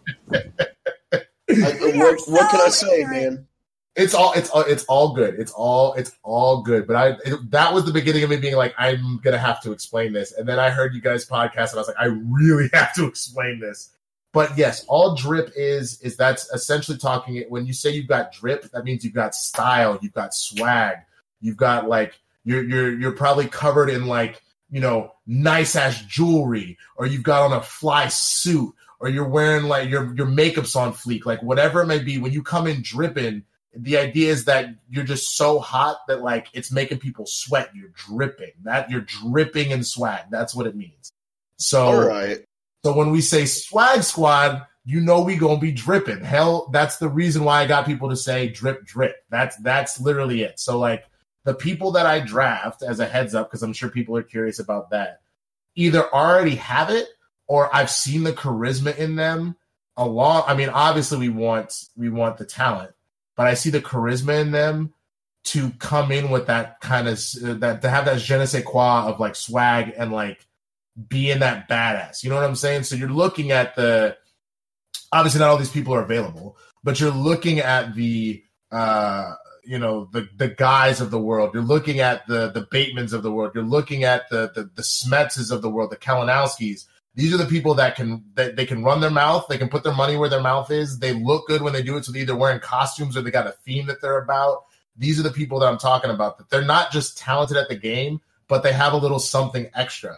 Because honestly, like most other things in life, if you come at that not only with the knowledge and the skill, but if you come at it with a style, people respect you more. People are afraid of you more. You know what I mean? Right. Uh, and so that's that's our mentality. So the, the other part that if people, I don't, I, I haven't seen the cut promo because apparently we talked too long. Um, but but swag stands for Schmoedown, uh, Schmoedown winners and greatness. So that's that's you know that's what I'm saying. We're gonna bring a whole nother element, a whole nother level to this to this season uh, and the battle of the the battle of the teams, the battle of the managers, whatever we're calling this. You know, so and yeah, it, it's going to be fun. hell yeah, Uh, so, speaking of the draft, yes. um, I Yeah. I was I had the pleasure of watching Schmoedown backstage live yesterday. I happened to have it on when Yeah. Kristian left Roxy out of the hat yep. and therefore had to start all over. And you went from number one to number eight. And So- Roxy went from not, not at all to number three. So, Yeah. Oh, bullshit. man, that's that's crazy, man. How do you feel about that? I mean, obviously there was no ill intent there, but I. I mean, it did happen, and I mean, there has to be at least some level of fuck, man. Oh, oh, oh, I'm pissed for sure. Now the funny thing is, is that Kristian, like, I didn't even know because I don't know if you guys were watching SEN live uh, yesterday, but like I joked about how, uh, which is not entirely a joke, but I do occasionally, if I'm stuck in traffic, will watch shit while I'm driving. don't tell the cops. So uh, I do too. Don't I do tell the it, cops. I do it every day. see, we all out here. See, whoever I was have a getting little all the- thing. I have a Exactly. little thing attached to my air vent. Exact. That's the exact same thing. Yep. And that's the whole thing. I only do it if I'm in standstill traffic. I won't do it if I'm, I'm like legitimately driving.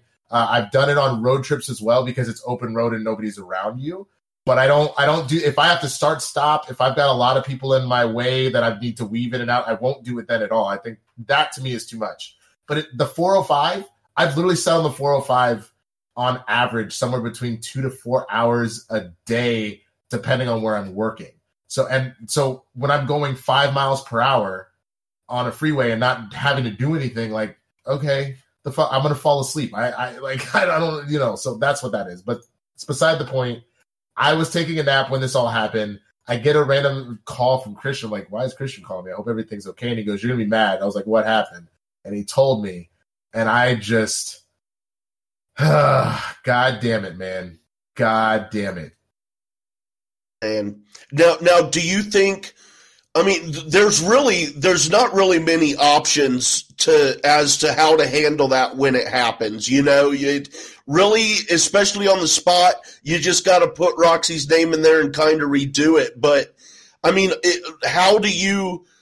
Are there any alternatives that you think can think of that it could have or should have been handled other than just a flat out redrawing of the names because the only thing I can think of would be just to be say or would be to say, well, we messed up, but Roxy, I'm sorry, you're going to be last because you know that's just how it happened. I'm sorry. Um, I other but but that's really not fair to Roxy. It's not fair to anybody overall. But can you think of any other solutions other than how it was just flat out redone? I had one in mind. I have one, but I don't think anybody would ever go. What, what did you have in mind, Kaylin? I'm curious. Mine was uh, you put numbers one through ten in a hat and yank it out, and that's where you put Roxy, and then you shift everyone else down. It's not a terrible plan. I don't. I actually don't hate that. That that would have worked way better than what I was suggesting. Just out of me being pissed off, I was going to say that I should at any point during the draft should be able to go, nope, steal, and then just take whatever that pick is, and then that's my restitution for not hmm. getting the number one overall pick anymore. You could you could say that I'm not allowed to do it for maybe the first second round if you want to like really go at it that way, but that that would be mine is that like third round and below. If I just want to be like, nah, I should have got the over the first overall pick. I just get to take a pick, but no one would go for that. But it's right. fine. I like real talk. Like I've done fantasy football for so long that like I've seen shit like this happen before. So while I'm annoyed, it's not the end of the world. Uh, like we'll still kick ass one way or the other. Uh, it just means I'm gonna have to bend my plans because uh, you start to plan based off of your your spot. Uh, but I was genuinely hoping uh, for uh, like just a higher pick, honestly.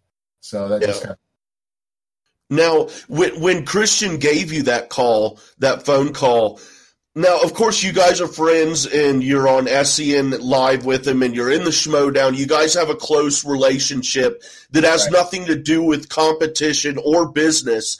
But in that moment, in that phone call, like, how how I'm and I'm I'm trying I'm I'm not asking you to talk smack or get yourself in trouble, but I'm just curious how aggressive were you with letting him know that you weren't happy? What like did oh, he I, know that you weren't happy, or I, did you kind of tone it down?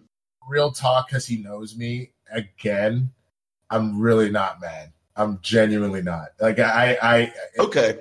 I I have enough faith in myself anyway that like no matter what position you put me in, I feel like I'll do well but at the same time, it's way more fun, and it also helps with the game for me to be out here sending all of these tweets because I'm sending yeah. a lot.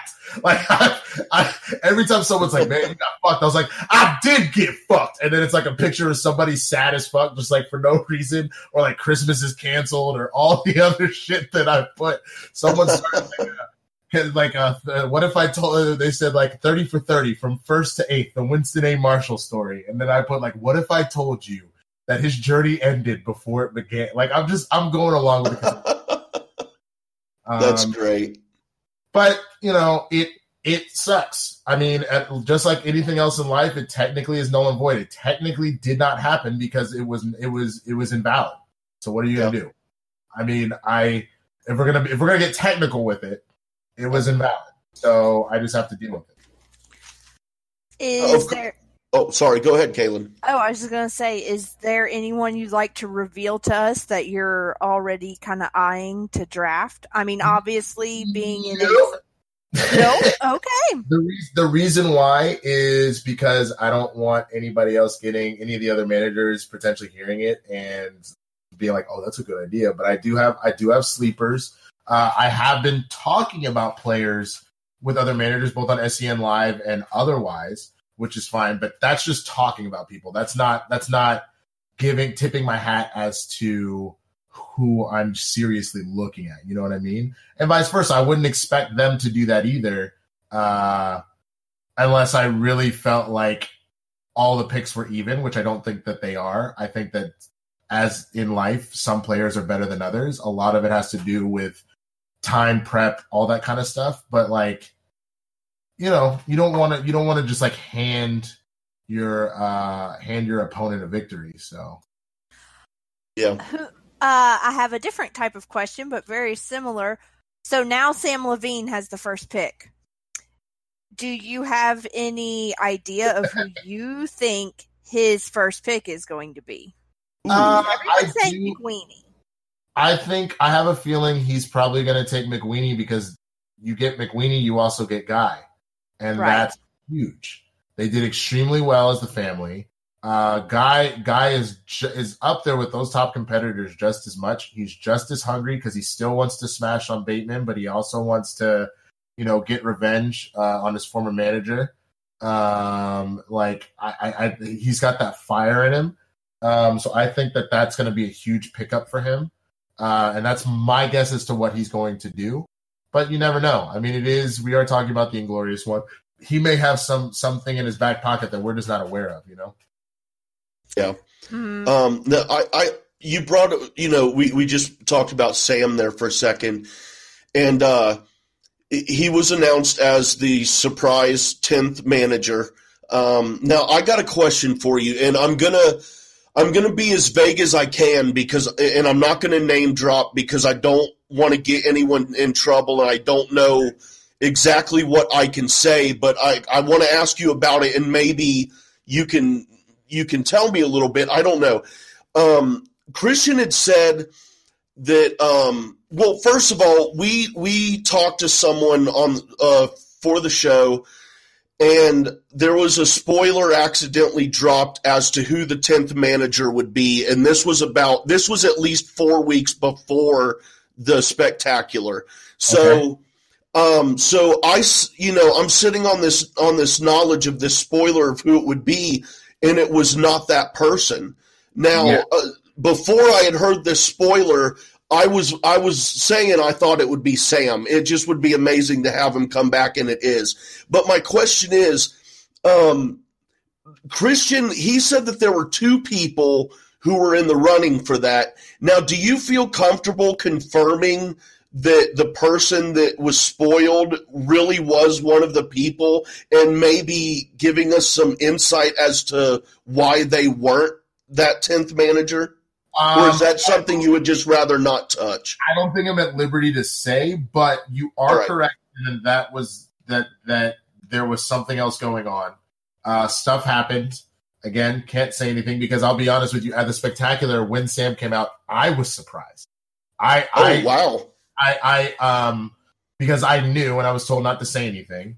Uh, and for the the sake of that person's privacy, I will not I will not repeat who that person was. But they made a decision uh, to to step back, and they asked Samm, and Samm is uh, took over. So he is he is uh, f- going to be f- absolutely phenomenal. But yeah, I was I was equally as surprised at the at the at the uh, the, the spectacular. I had no idea.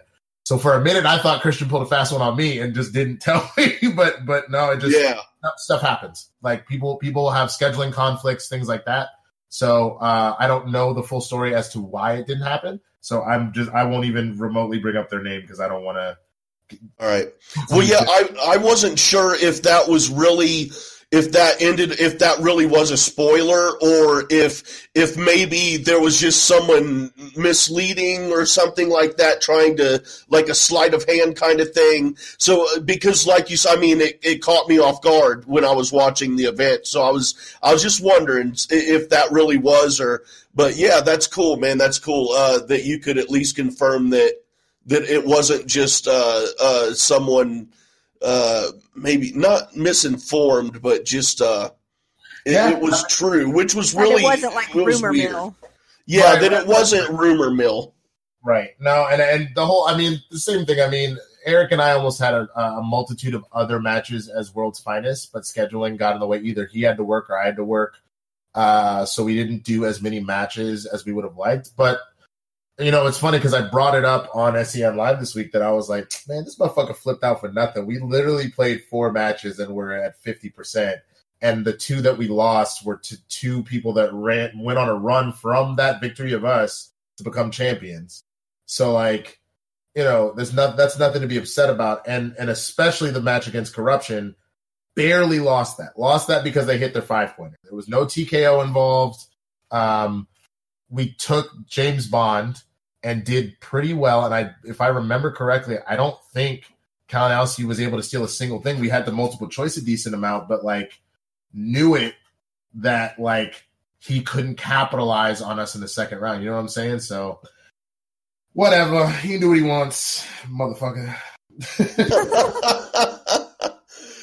oh man. Um something else that we that we've learned and I I know you you've given your thoughts on this before, but I just wanted uh, I was wanting us three to have a little discussion about it. Um the Kristian announcing that they're going to recycle questions starting next season, which uh, I'm fine with, and I, am pretty sure I, I, believe Kalen is fine with. But uh, my concern, which I, I think at least initially you shared this concern, was recycling this past season's questions. I right. think there, you know, there needs to be a cutoff where there is such a thing as too fresh. Yes.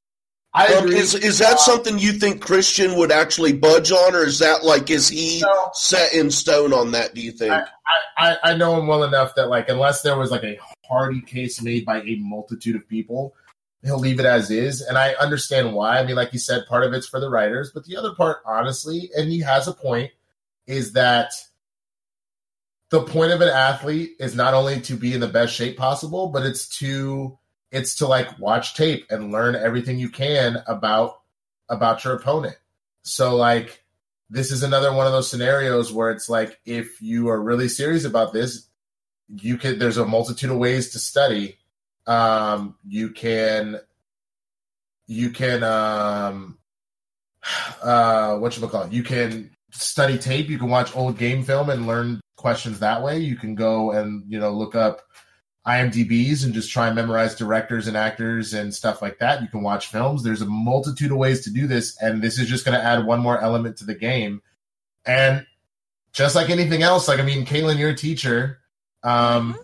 and I heard you say this before, and it's a very solid point. How many times did you do a problem in class, and the teacher is doing it partially to make sure you were paying attention or did your homework, but on the other end, they're also they want you to succeed, so it's also kind of a layup to be like, but also as a teacher, writing questions or having to pick them out, I'm sure also equally is hard. So, so is grading. So if you can make life a little bit easier for everybody while also just reaffirming certain things about certain stu- students or teachers, you're going to do it. I think this is another one of those scenarios where it's like, hey, we're going to give you this opportunity to shine right now because this is this is this should make it a lot easier. So uh, in some cases, it may not, but but it makes sense because if you think about how ridiculous Innergeekdom's gotten at this point, uh, how deep cutty they've had to go with stuff, um, and other categories that that has been a big deal. Like, for example, Kalinowski loves Bond, so like Bond questions are getting to the point where only he will know the answer to them, unless somebody is becomes obsessed with Bond as well. Um, I think that this is I think it's ultimately a good thing. So he uh, he Kristian convinced me otherwise, even against the last year questions. Um, that you know, I I think that that would have been nice. Just leave the previous season off, but whatever. Fuck it. Like let's just let's do it all. Let's start over. Yeah, and as Bateman said, it's not about completely recycling questions where every question is recycled. I think it's more about you know, you throw some in, and he threw out a bullshit statistic, which he likes to do, which was like only 3% of them will be recycled. And I'm like, you don't know that. Stop using statistics. He also threw out a statistic the other day, which, you know, num- numbers always, always stick with me. Yeah, yeah, um, yeah. That he said something like, you know, if an Innergeekdom question gets asked in like the, you know, the general singles or uh, teams matches, it's going to be 40% easier. I'm like, no, you don't know that. Like, yeah. how did? You, what is the metric on easy? So, um, so Bateman is a bullshitter. Is what I am trying. I mean, what it sounds like is he. You're you're right. He has to stop bullshitting the teacher because the teacher's going to come at you with them numbers and be like, first of all, let me check your ass real quick. oh, That drives That's me great. insane when he do- throws out a statistic because it's never ever based on any set of data. We Oh. gotta get we gotta get Frankie numbers to to give us the actual stats on that.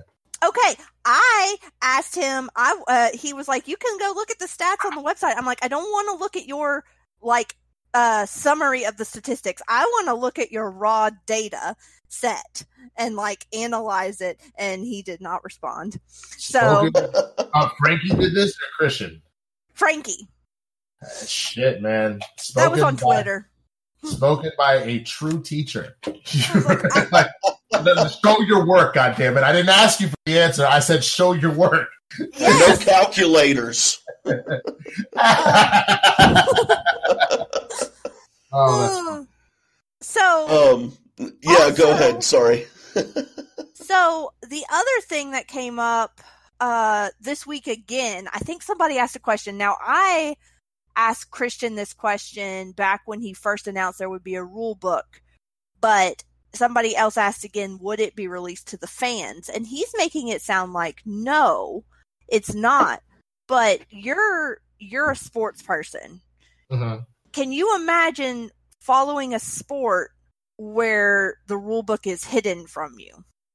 It's a good question. I've never personally tried to look up, like, say, the NFL rules or the NBA rules. Um, I'm curious if they are available online. I would be surprised if they weren't.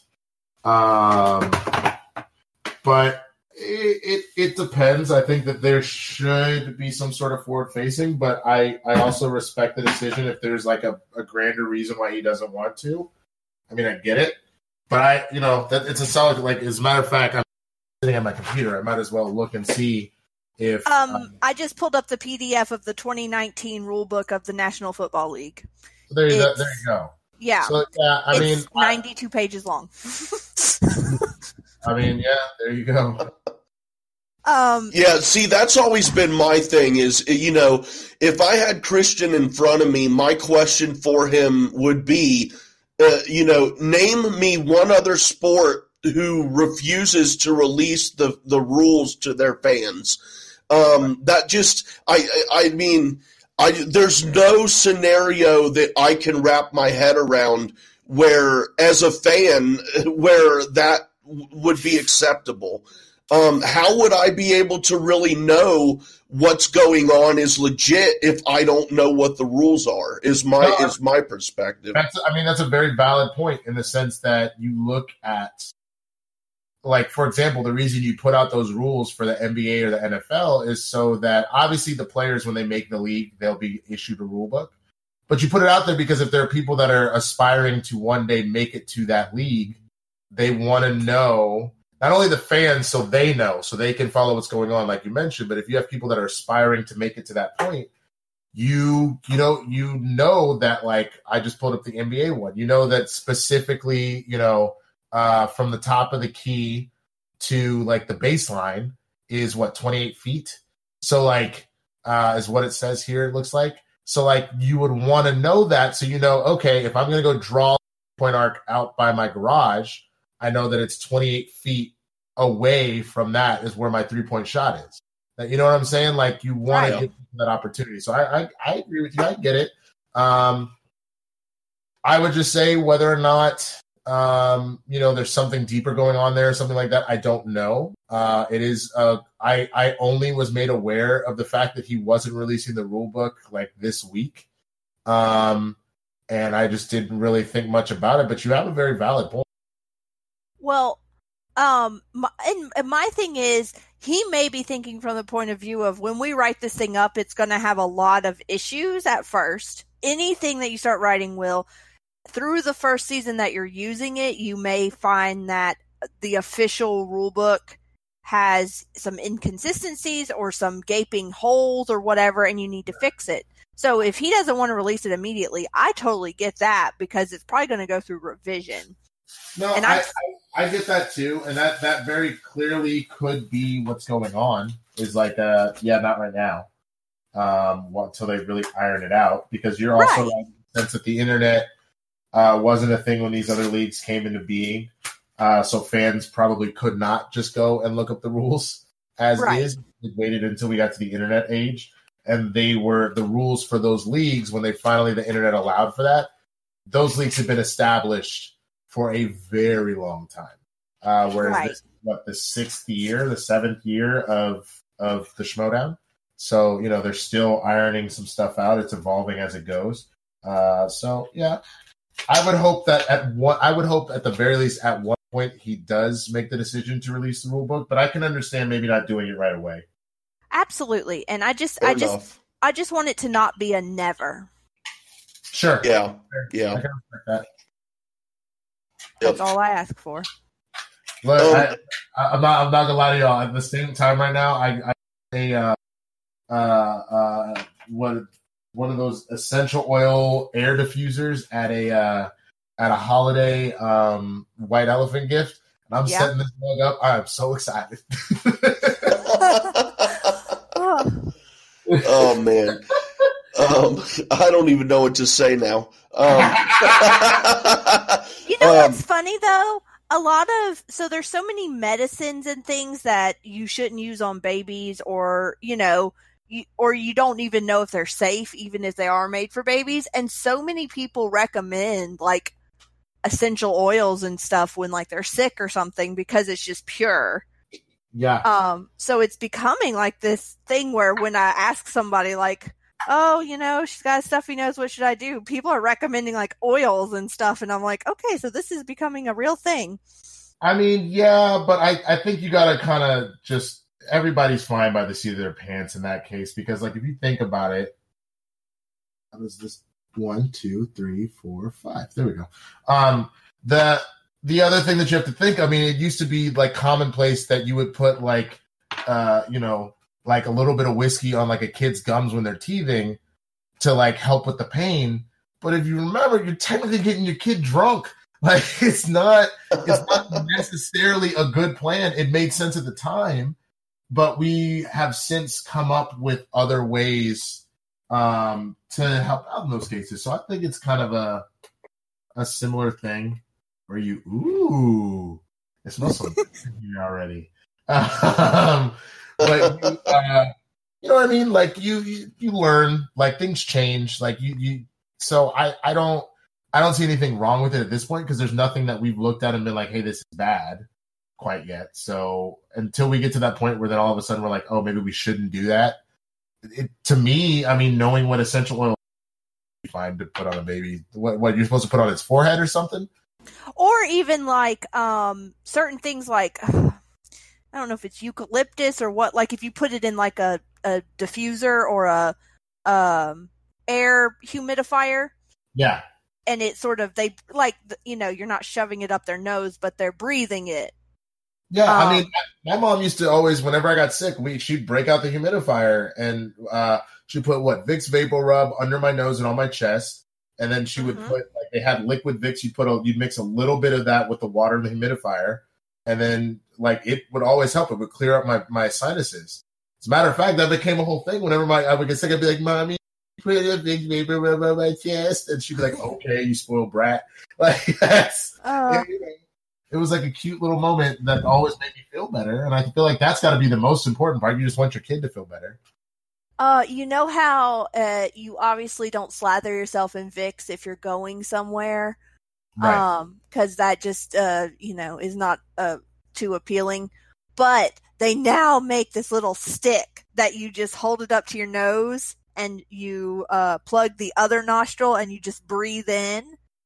And Right. then you do it in both of them. And I keep one of those in my car. I'm like, this is the coolest invention ever. I feel like I'm doing cocaine, but it is the coolest invention ever. That's, what is this? You said it's a Vicks what now? It's like a little stick. It looks like a chapstick, honestly. Okay. But when you unroll it, it's it's a little uh it's a little plastic tube that's got like a stick of Vicks up in it. So basically, you just hold it up to your nose and breathe it in every now and then, instead of uh rubbing it on you and having it actually on your skin. Okay. So- wow. Yeah. So when I'm going to go teach and I'm sick, which happened to me a few weeks ago, I use that instead because you know you look kind of funny with a Vicks mustache Yeah, walking sure. around. Man, I, this just reminds me though, I haven't used Vicks since high school, like when I was still living at home. I might need to start fucking with it again because, like, I, I, um, I'm in the middle you're of you're not home where your mama buys it for you. exactly. So when I got to college, I just didn't do it, and but I might need to get back on that train because, like, I what I'm dealing with bronchitis right now. It's, uh, I, I, what mentioned I'll be on a Collider mailbag on Sunday, so it hasn't come out yet. But um, you know, I mentioned that I got double pneumonia when I was a kid, and so Ooh. the doctor, the doctor warned me. He was like, "Hey, man, between the asthma you had starting this summer and now this, from now on, as you grow up, if you get a cold, you've got about a seventy to eighty percent chance you're going to get bronchitis. Um, so you just need to be very careful uh, and stay on top of it so it doesn't turn into pneumonia again." Just because your lungs are just that compromised. And the thing is, every single time you get bronchitis, it's only going to get worse about how easy you can catch it. And so it's funny. So when people are like, "Oh, I have a cold," I'm like, "You get the fuck away from me," because I'm like, I don't, I don't need those problems. But I'm dealing with bronchitis right now. I might, it might not be a bad idea to get Vic so I can clear my lungs up a little bit. Yeah. Uh and um I don't know how we got on the the the uh cold talk. Well, you were just- just we were talking about people figuring stuff out. We were talking about the rule book and like you Yeah. know, you know, we put stuff on babies and blah blah blah. Oh, I, yeah. I. I, th- this Perfect lavender smell has really calmed me. oh, I bet it has. Uh, so uh, this is an SEN Afterlife show, and we are just now going to start talking about SEN Live. But that's typically how it goes these days, You might honestly. wanna- you might want to hit him with the timestamps, or you know, call call Ben in and get the timestamps for you. Oh, oh, we should. We should get Bagel Boy to do the timestamps. Um, so Ellis um showed up to Monday's episode. Unbeknownst to Kristian. It, it was great. Uh, yeah, it was just great. Kristian had no fucking idea he was going to be there. None of us did. I was I was genuinely surprised because we get a we get a schedule uh, every weekend. So that's the whole thing. It's obviously being run by Kristian and by Mark. So they must have had a talk, as Mark said. You know, they had a talk at some point. Um, but I I had no idea. So that was fun because I've never gotten a chance to really do anything with it. I did a uh, a Collider Sports Time with him once, uh, but I haven't really got to just do that. And like that was why that whole segment when we were talking about the glove thing, he just he genuinely re-broke me because I was just like, "That's Jesus, dude, you're a comedic genius." How Oh, yeah. awesome are Mark and Kristian together? Like, They're they're a perfect duo. They really they really are. They, they like I Cello, it's it's it's Key and Peele. Uh, trying to think of other big comedic greats like that, but they they play so perfectly off of each other. It's insane. Um, it was it was an absolute honor just to be in the same. You know, I, I've been in the same room as them before, and I've obviously seen them uh, commentate together on Schmoedowns before, but this is different because that's even though that is not scripted, it is a different Kristian and Mark essentially because they're they're putting on the personas of the announcers to just Yeah. have Mark the schmoes just talking is hilarious. he yeah, is. th- those are my awesome. favorite days. Uh, are when, uh, or when Ellis is on. Um, just be- because it takes me back to those old to the Schmoes Know show and and Right. when they were both on on a regular basis together. Um, and I mean it, you know, and, and Kate cracking up uh, as hard as she was at them too is it's great not only seeing how great they are together, but how amazed the other comedians in the room are. You know, Yeah. you and Kate just like uh, just enjoying it and soaking it all in. That's that's the stuff that's really golden. Oh no, for sure, man. And and you know, it's funny because I feel the same way about Kate and Brett. I feel like the two of them Oh are my the Oh yeah. you know, they, that that they work so perfectly. And I got to give Kristian a lot of credit. He's got an eye for talent, man. I mean, um, you know, not tooting my own horn or anything like that, but just look at the people. Like pretty much everybody involved in all the shows that he's on, he's the one pulling for them to be there. Um, and so you know, he someone may have brought them to his attention. but he is quick to recognize game, like game recognize game, and so he's the one that's like, yeah, I'm Brett and Kate and Winston to be on here. Like Brett and Kate, like uh, what they're there typically what Monday through Wednesday. Like stuff shifts around. It depends. Um, so like to have them on on the regular, to get RB three to come in, engineer to, to, to get Cody to work at Collider, to get Roxy over there, to get Doreen, like you know what I'm saying? Like Yeah. he has an eye for talent, and he is he is hundred percent a performer and a comedian and a host through and through. But beyond anything else, that man is a goddamn EP. He is a producer, man. Like he knows how to make shit work, um, and He- I give him a lot of credit for that. He put together the uh, DC Movie News crew apparently years ago. Roxy and Mike Kalinowski and uh, Adam Gertler, and who used to be the fourth, and now he does wrestling commentation. Uh, I'm not sure. Sorry, my phone's ringing. Uh, I'm not. I'm not sure. I know who you're Uh, talking. about. I yeah, remember.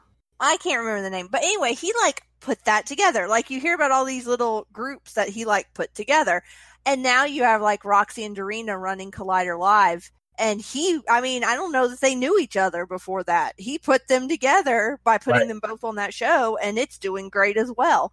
Exactly. So he's he's just amazing behind the scenes. Like he doesn't even have to be there. He can just like put all the pieces together and walk away if he needs to. Like- man. He really, and- really does. Everyone who's on SEN Live uh has great chemistry, but I absolutely love it when it's you and Kate and Brett. It's fun. Yeah. Those those day, the first day we did that, I was like deterred. I was I was just severely deterred in the sense that like or pertur- perturbed, disturbed, b- both, whatever. The point is, I wasn't ready for that much energy at the same time, and it was just fucking wild. And that's why I even said, like, I, I told Kristian, I was like, this might have to be like a once a month thing, bro. Like, I don't know if we can have all four of us together every single week or even every day. And he goes, "You damn," he joke. He goes, "You damn right, I can't afford it." like, which to make even that a joke is, you know what I'm saying? Like, because that Yeah. happened.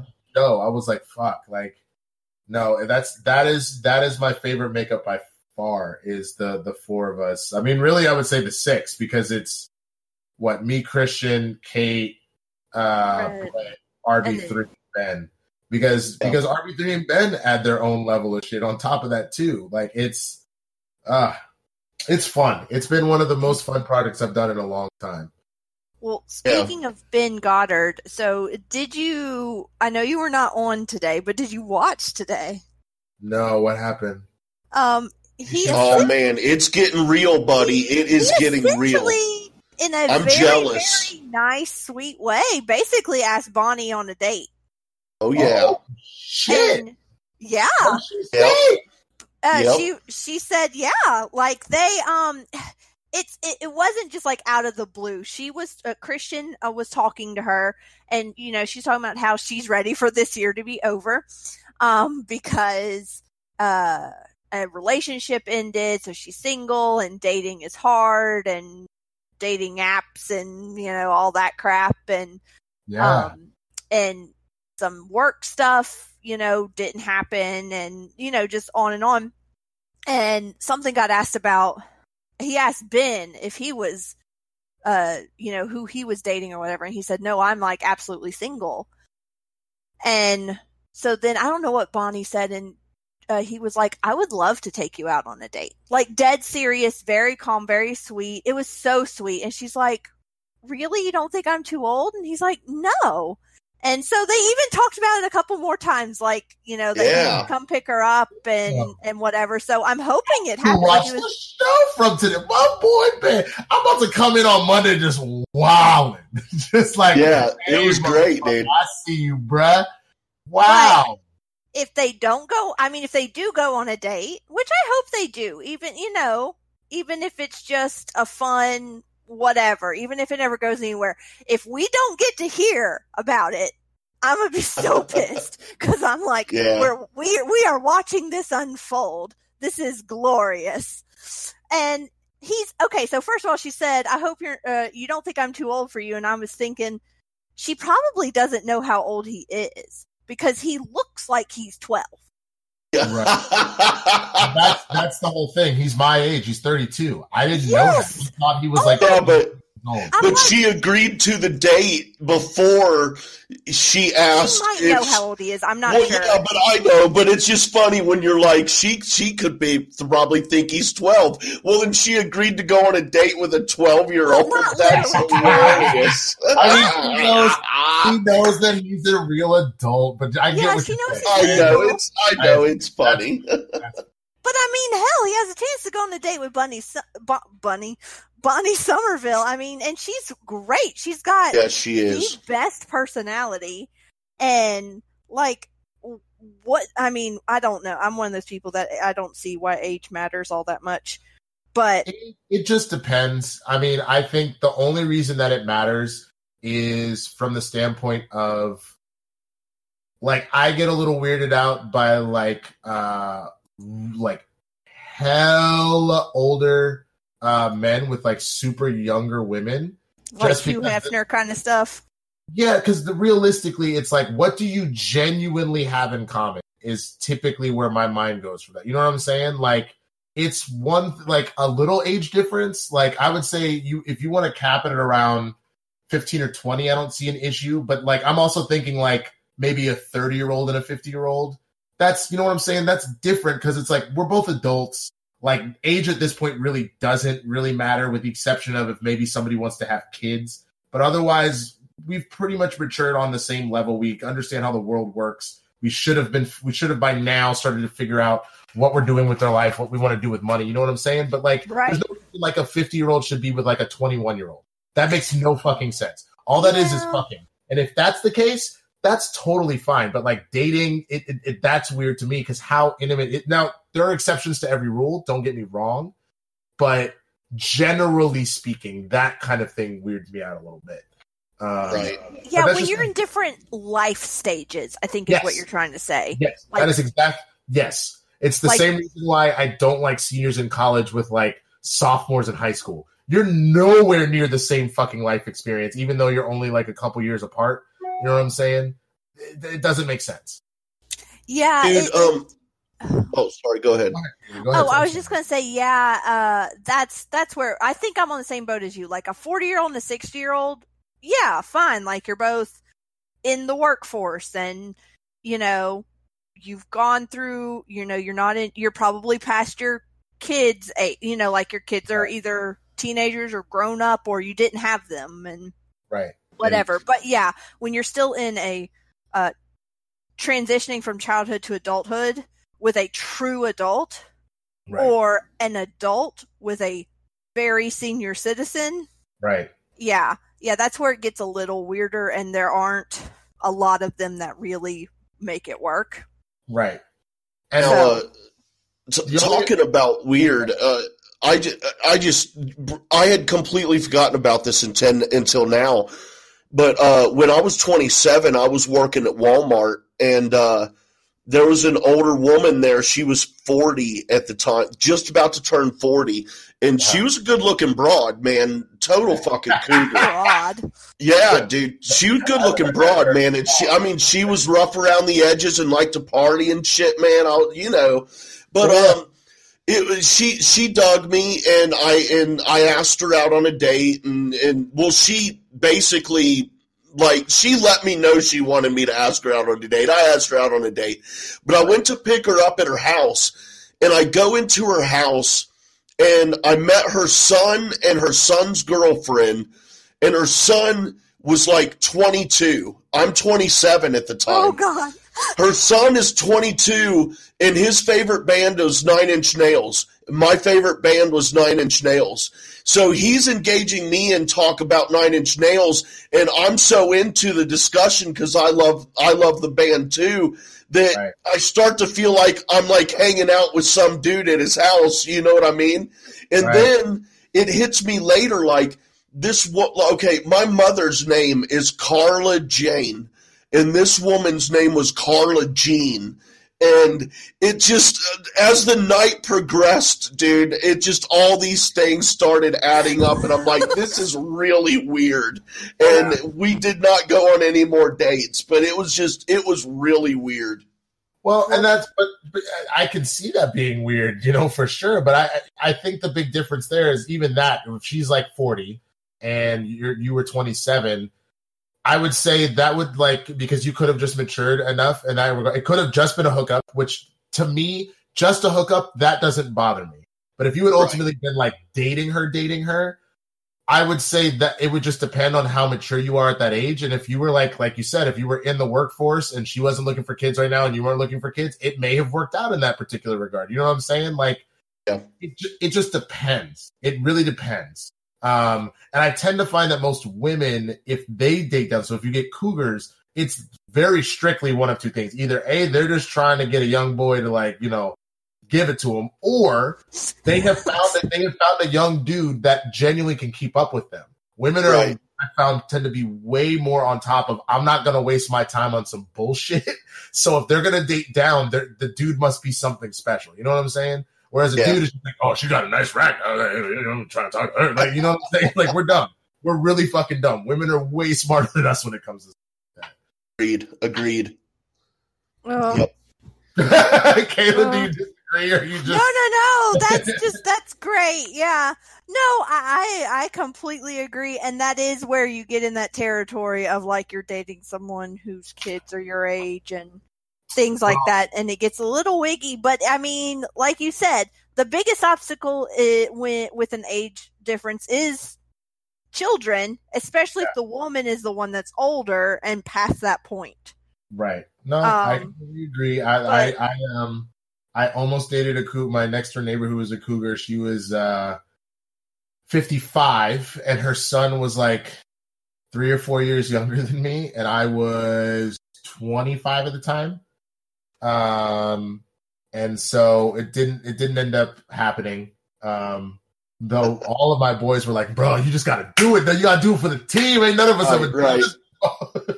but yeah. Um, but again, it just it, it it depends because it wouldn't we wouldn't really ha- we would have gone on dates and it would have been whatever. But like we, you could. I mean, I wanted kids at some point. I was not going to have kids with her, so like it would have never gotten serious, serious, honestly. Yeah, uh, yeah. But I I had my own experience with it with my dad. My dad dated a woman who was two years younger than my oldest sibling Oh. And, my, uh, no, I'm sorry, two years younger than my second oldest sibling. So two of my siblings were older than her, and oh. that creeped everybody out for a little bit. Uh, he eventually stopped, but at the time I was what like 15. This woman was 25, and I was like, "Yeah, this is dumb." So oh. that that oh, sounds man. more like midlife crisisy kind of. A, a, little bit. I mean, my dad had at that point been divorced for the third time, and he was just doing whatever he wanted at that point. Yeah. So, um, um one other thing I thought of uh, a few minutes ago, um, Kalyn uh, made a wrote in a Streamlab to the uh, backstage show that Kristian would not read on air um, because she is a dirty minded, uh, gutter uh, wallowing person. Hey, no, let me tell the story. It's my story. Okay. It doesn't. Hey, no matter who tells it or how it's told, it doesn't change the statement I just made. Carry on. Okay. Um, I so that week ago, I noted in the show that. No, hold on, hold on, hold on, hold on, hold on, hold on, hold on, Kalyn. I'm sorry. No, we can't do this. We can't do this. I'm talking about what you said yesterday. I er, know. Or, I know, but we're not talking about no, you're trying to open the door into how like you made some innocent comment and then here comes Wade taking it way over the line. That is what's happening here. No, okay. it's not what's okay. happening. Dude, she's trying to fuck with you, Winston. story. Be- because you're trying to taint the whole thing. No, I'm you're not. Try- I'm yes, trying you- to tell the truth. The, the truth is that you made a comment, an inappropriate comment about Brianne Chandler's cleavage, and, and, and it made Kristian not be able to read it. That's what we're talking about. Okay, so a few weeks ago, I noted that Brianne Chandler had awesome cleavage in the shirt she was wearing. like it Okay. was spot on. I noted it. Wade agreed with me. David B refused to make a comment. Uh, He was being kind of PC. So then Brianne Chandler was on the show yesterday. So I was like, Brianne, woman to woman, I just want you to know that you have the best cleavage in the Schmoedown. and then I added, boys, you need to step up your game. Uh, Which that it means was- what exactly? I mean, how are they? What are they supposed to like? Wear the most tight-fitting jeans and pop a No, no, Viagra? no, no, I don't understand to- what we're talking wear, about. Like, uh, uh, push-up bra and a little She's joking that we got to step our titty game up. That's what she's saying. I get it. I understand. oh, uh, okay. Yes. So, Okay. but Kristian actually like screened it before he read it aloud, and he handed the computer to Brianne and said, "I'm not reading this out loud, but you can if you want to." She she? read it to herself and said, "Thank you," and gave the computer back to Kristian. Was this, So- this happened this week? This happened yesterday Yesterday, on This is- backstage.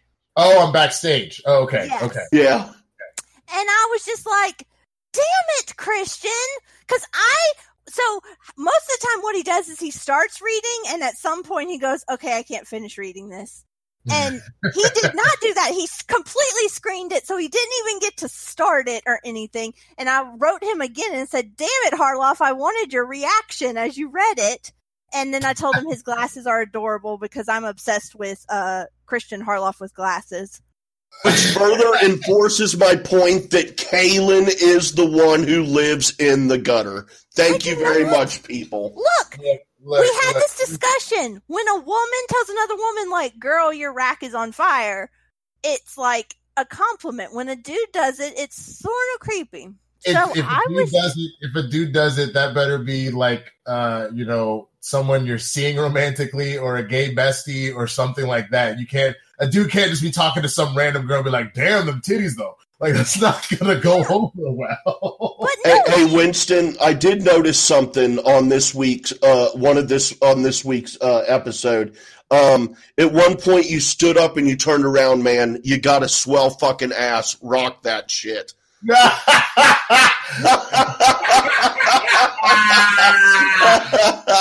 you, Oh, man. I oh, appreciate it. now, now Kalyn can't say anything or else she's a perv. i'm i'm often the first one to tell someone if they've got a good ass um I mean, look, look. All I can say is, as a black man, I, I'm, I'm not gonna lie. I've maybe or may have not have told a number of people, no matter their gender or whatever, that they have nice asses. I just find a very polite Right. way to say it if it's not somebody I'm close to. Like I'll just find like because I'm sure you all remember people were confused what what what I meant by black gold Texas tea talking about Kate. Oh, Uh, I got it right off the bat, man. I'm glad. I see, and I think it's because you always joke about gold for the for the references, but I'm glad somebody understood my my Beverly Hillbillies like reference. Hell yeah. oh my god so Wade thinks that Wade and I've had an ongoing fight about who causes us to go down the gutter on this show. And I still think it's him because I often make a single comment that wasn't that dirty and he just spirals. I think what it is is that y'all both are just perverts, which is fine. That's okay. It's 2019. Who cares? We're adults. Like, Oh, I'm good with it. I'll own it, dude. I'll own that shit. Hell yeah, man. I'll, I'll be real. Like, uh, here's the thing. I am a huge pervert. I'm just not a pervert that would ever get in trouble, if that makes sense. You know what I'm saying? right, right, I'm right. not nobody's ass. I'm not gonna be like, let me see them titties, girl. Like, I'm not gonna do anything like that. But I will be like, I, yo, she got a little ass. on her. Like, you know, like it's whatever. And if it's my homegirl, I'll be like, girl, you know, you got them girls out tonight. You looking good. Go ahead and do your thing. And she'll be like, oh, shut up. But I'd say that to a friend. I'm not gonna say that to a stranger. That's weird. You can't Oh, say man. that to a stranger. That's how you end up in jail. Those are the perverts that get in trouble. So, Right. So you're saying I should have waited and told Brianne in person? I mean, that would have been fine. Hmm. but also, but also, but also, we we also live in a society where men genuinely, we still haven't gotten comfortable enough with men telling other men they look good, and it's totally fine for women to do so. So I think it's also okay for a, a woman who's a stranger to say that to another woman.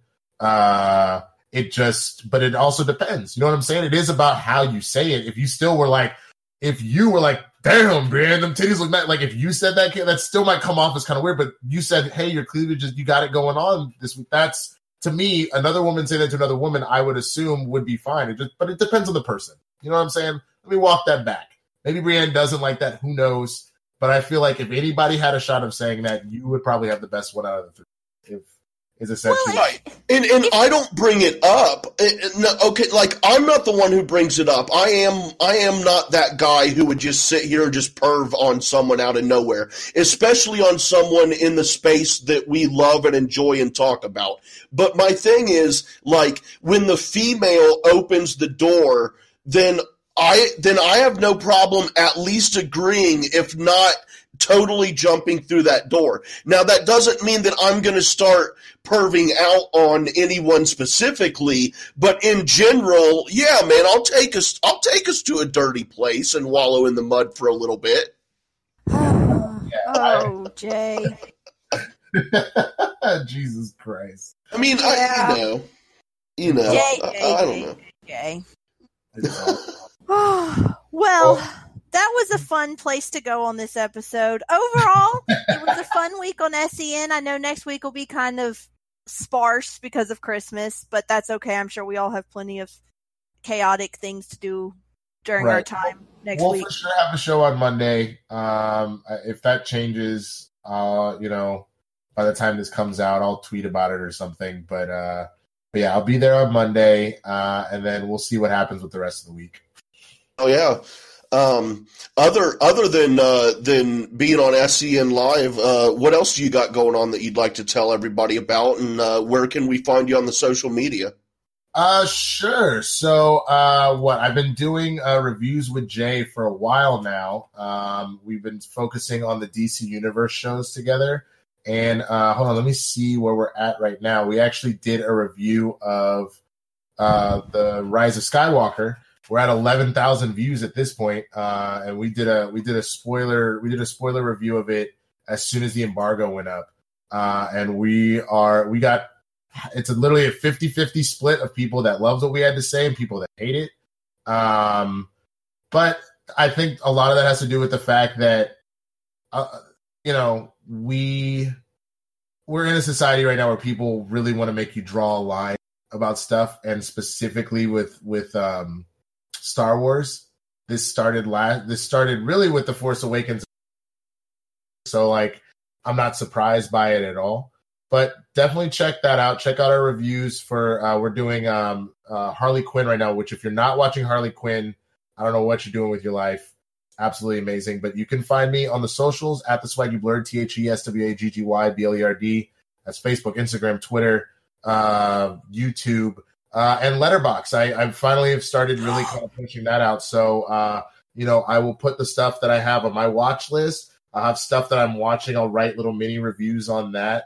Um, so please friend me on there, you know, to tell me what movies you think I should watch and stuff like that. And I would love to connect with you over there. Ooh, I'm going to follow you right now. oh, yeah. Um, w- when you're done following him right now, uh, why don't you tell everybody where they can find you at, Kalyn? You can find me on Twitter and on Letterboxd, since you mentioned it, at Kalyn Rose seven one five. That's K A L Y N R O S E seven one five. And uh, you can find me on the Twitter at jwade1134. That is the letter J W A D E one one three four. You can also find this show. Eh, excuse me. You can also find this show as well as others on the uh, Merc with a Movie blog feed on Anchor, as well as your other podcasting platforms. We're also putting all these shows on YouTube now as well. Uh, follow Merc with a Movie Blog on Twitter at Movieblog Merc and check out the Merc with a Movie Blog.com site. Um, uh, one other quick plug that is not in our promos. We got a new show that that uh, we're going to be starting here pretty soon called "Convince Me," uh, a movie debate podcast. So we've got part one of a two-parter debut that is out right now, and part two will be out soon. Where Sean, a co-host on the Collider Live after show, tries to convince me that the Last Jedi is good. Uh, so you could go check out part one of that. Part two will be out soon.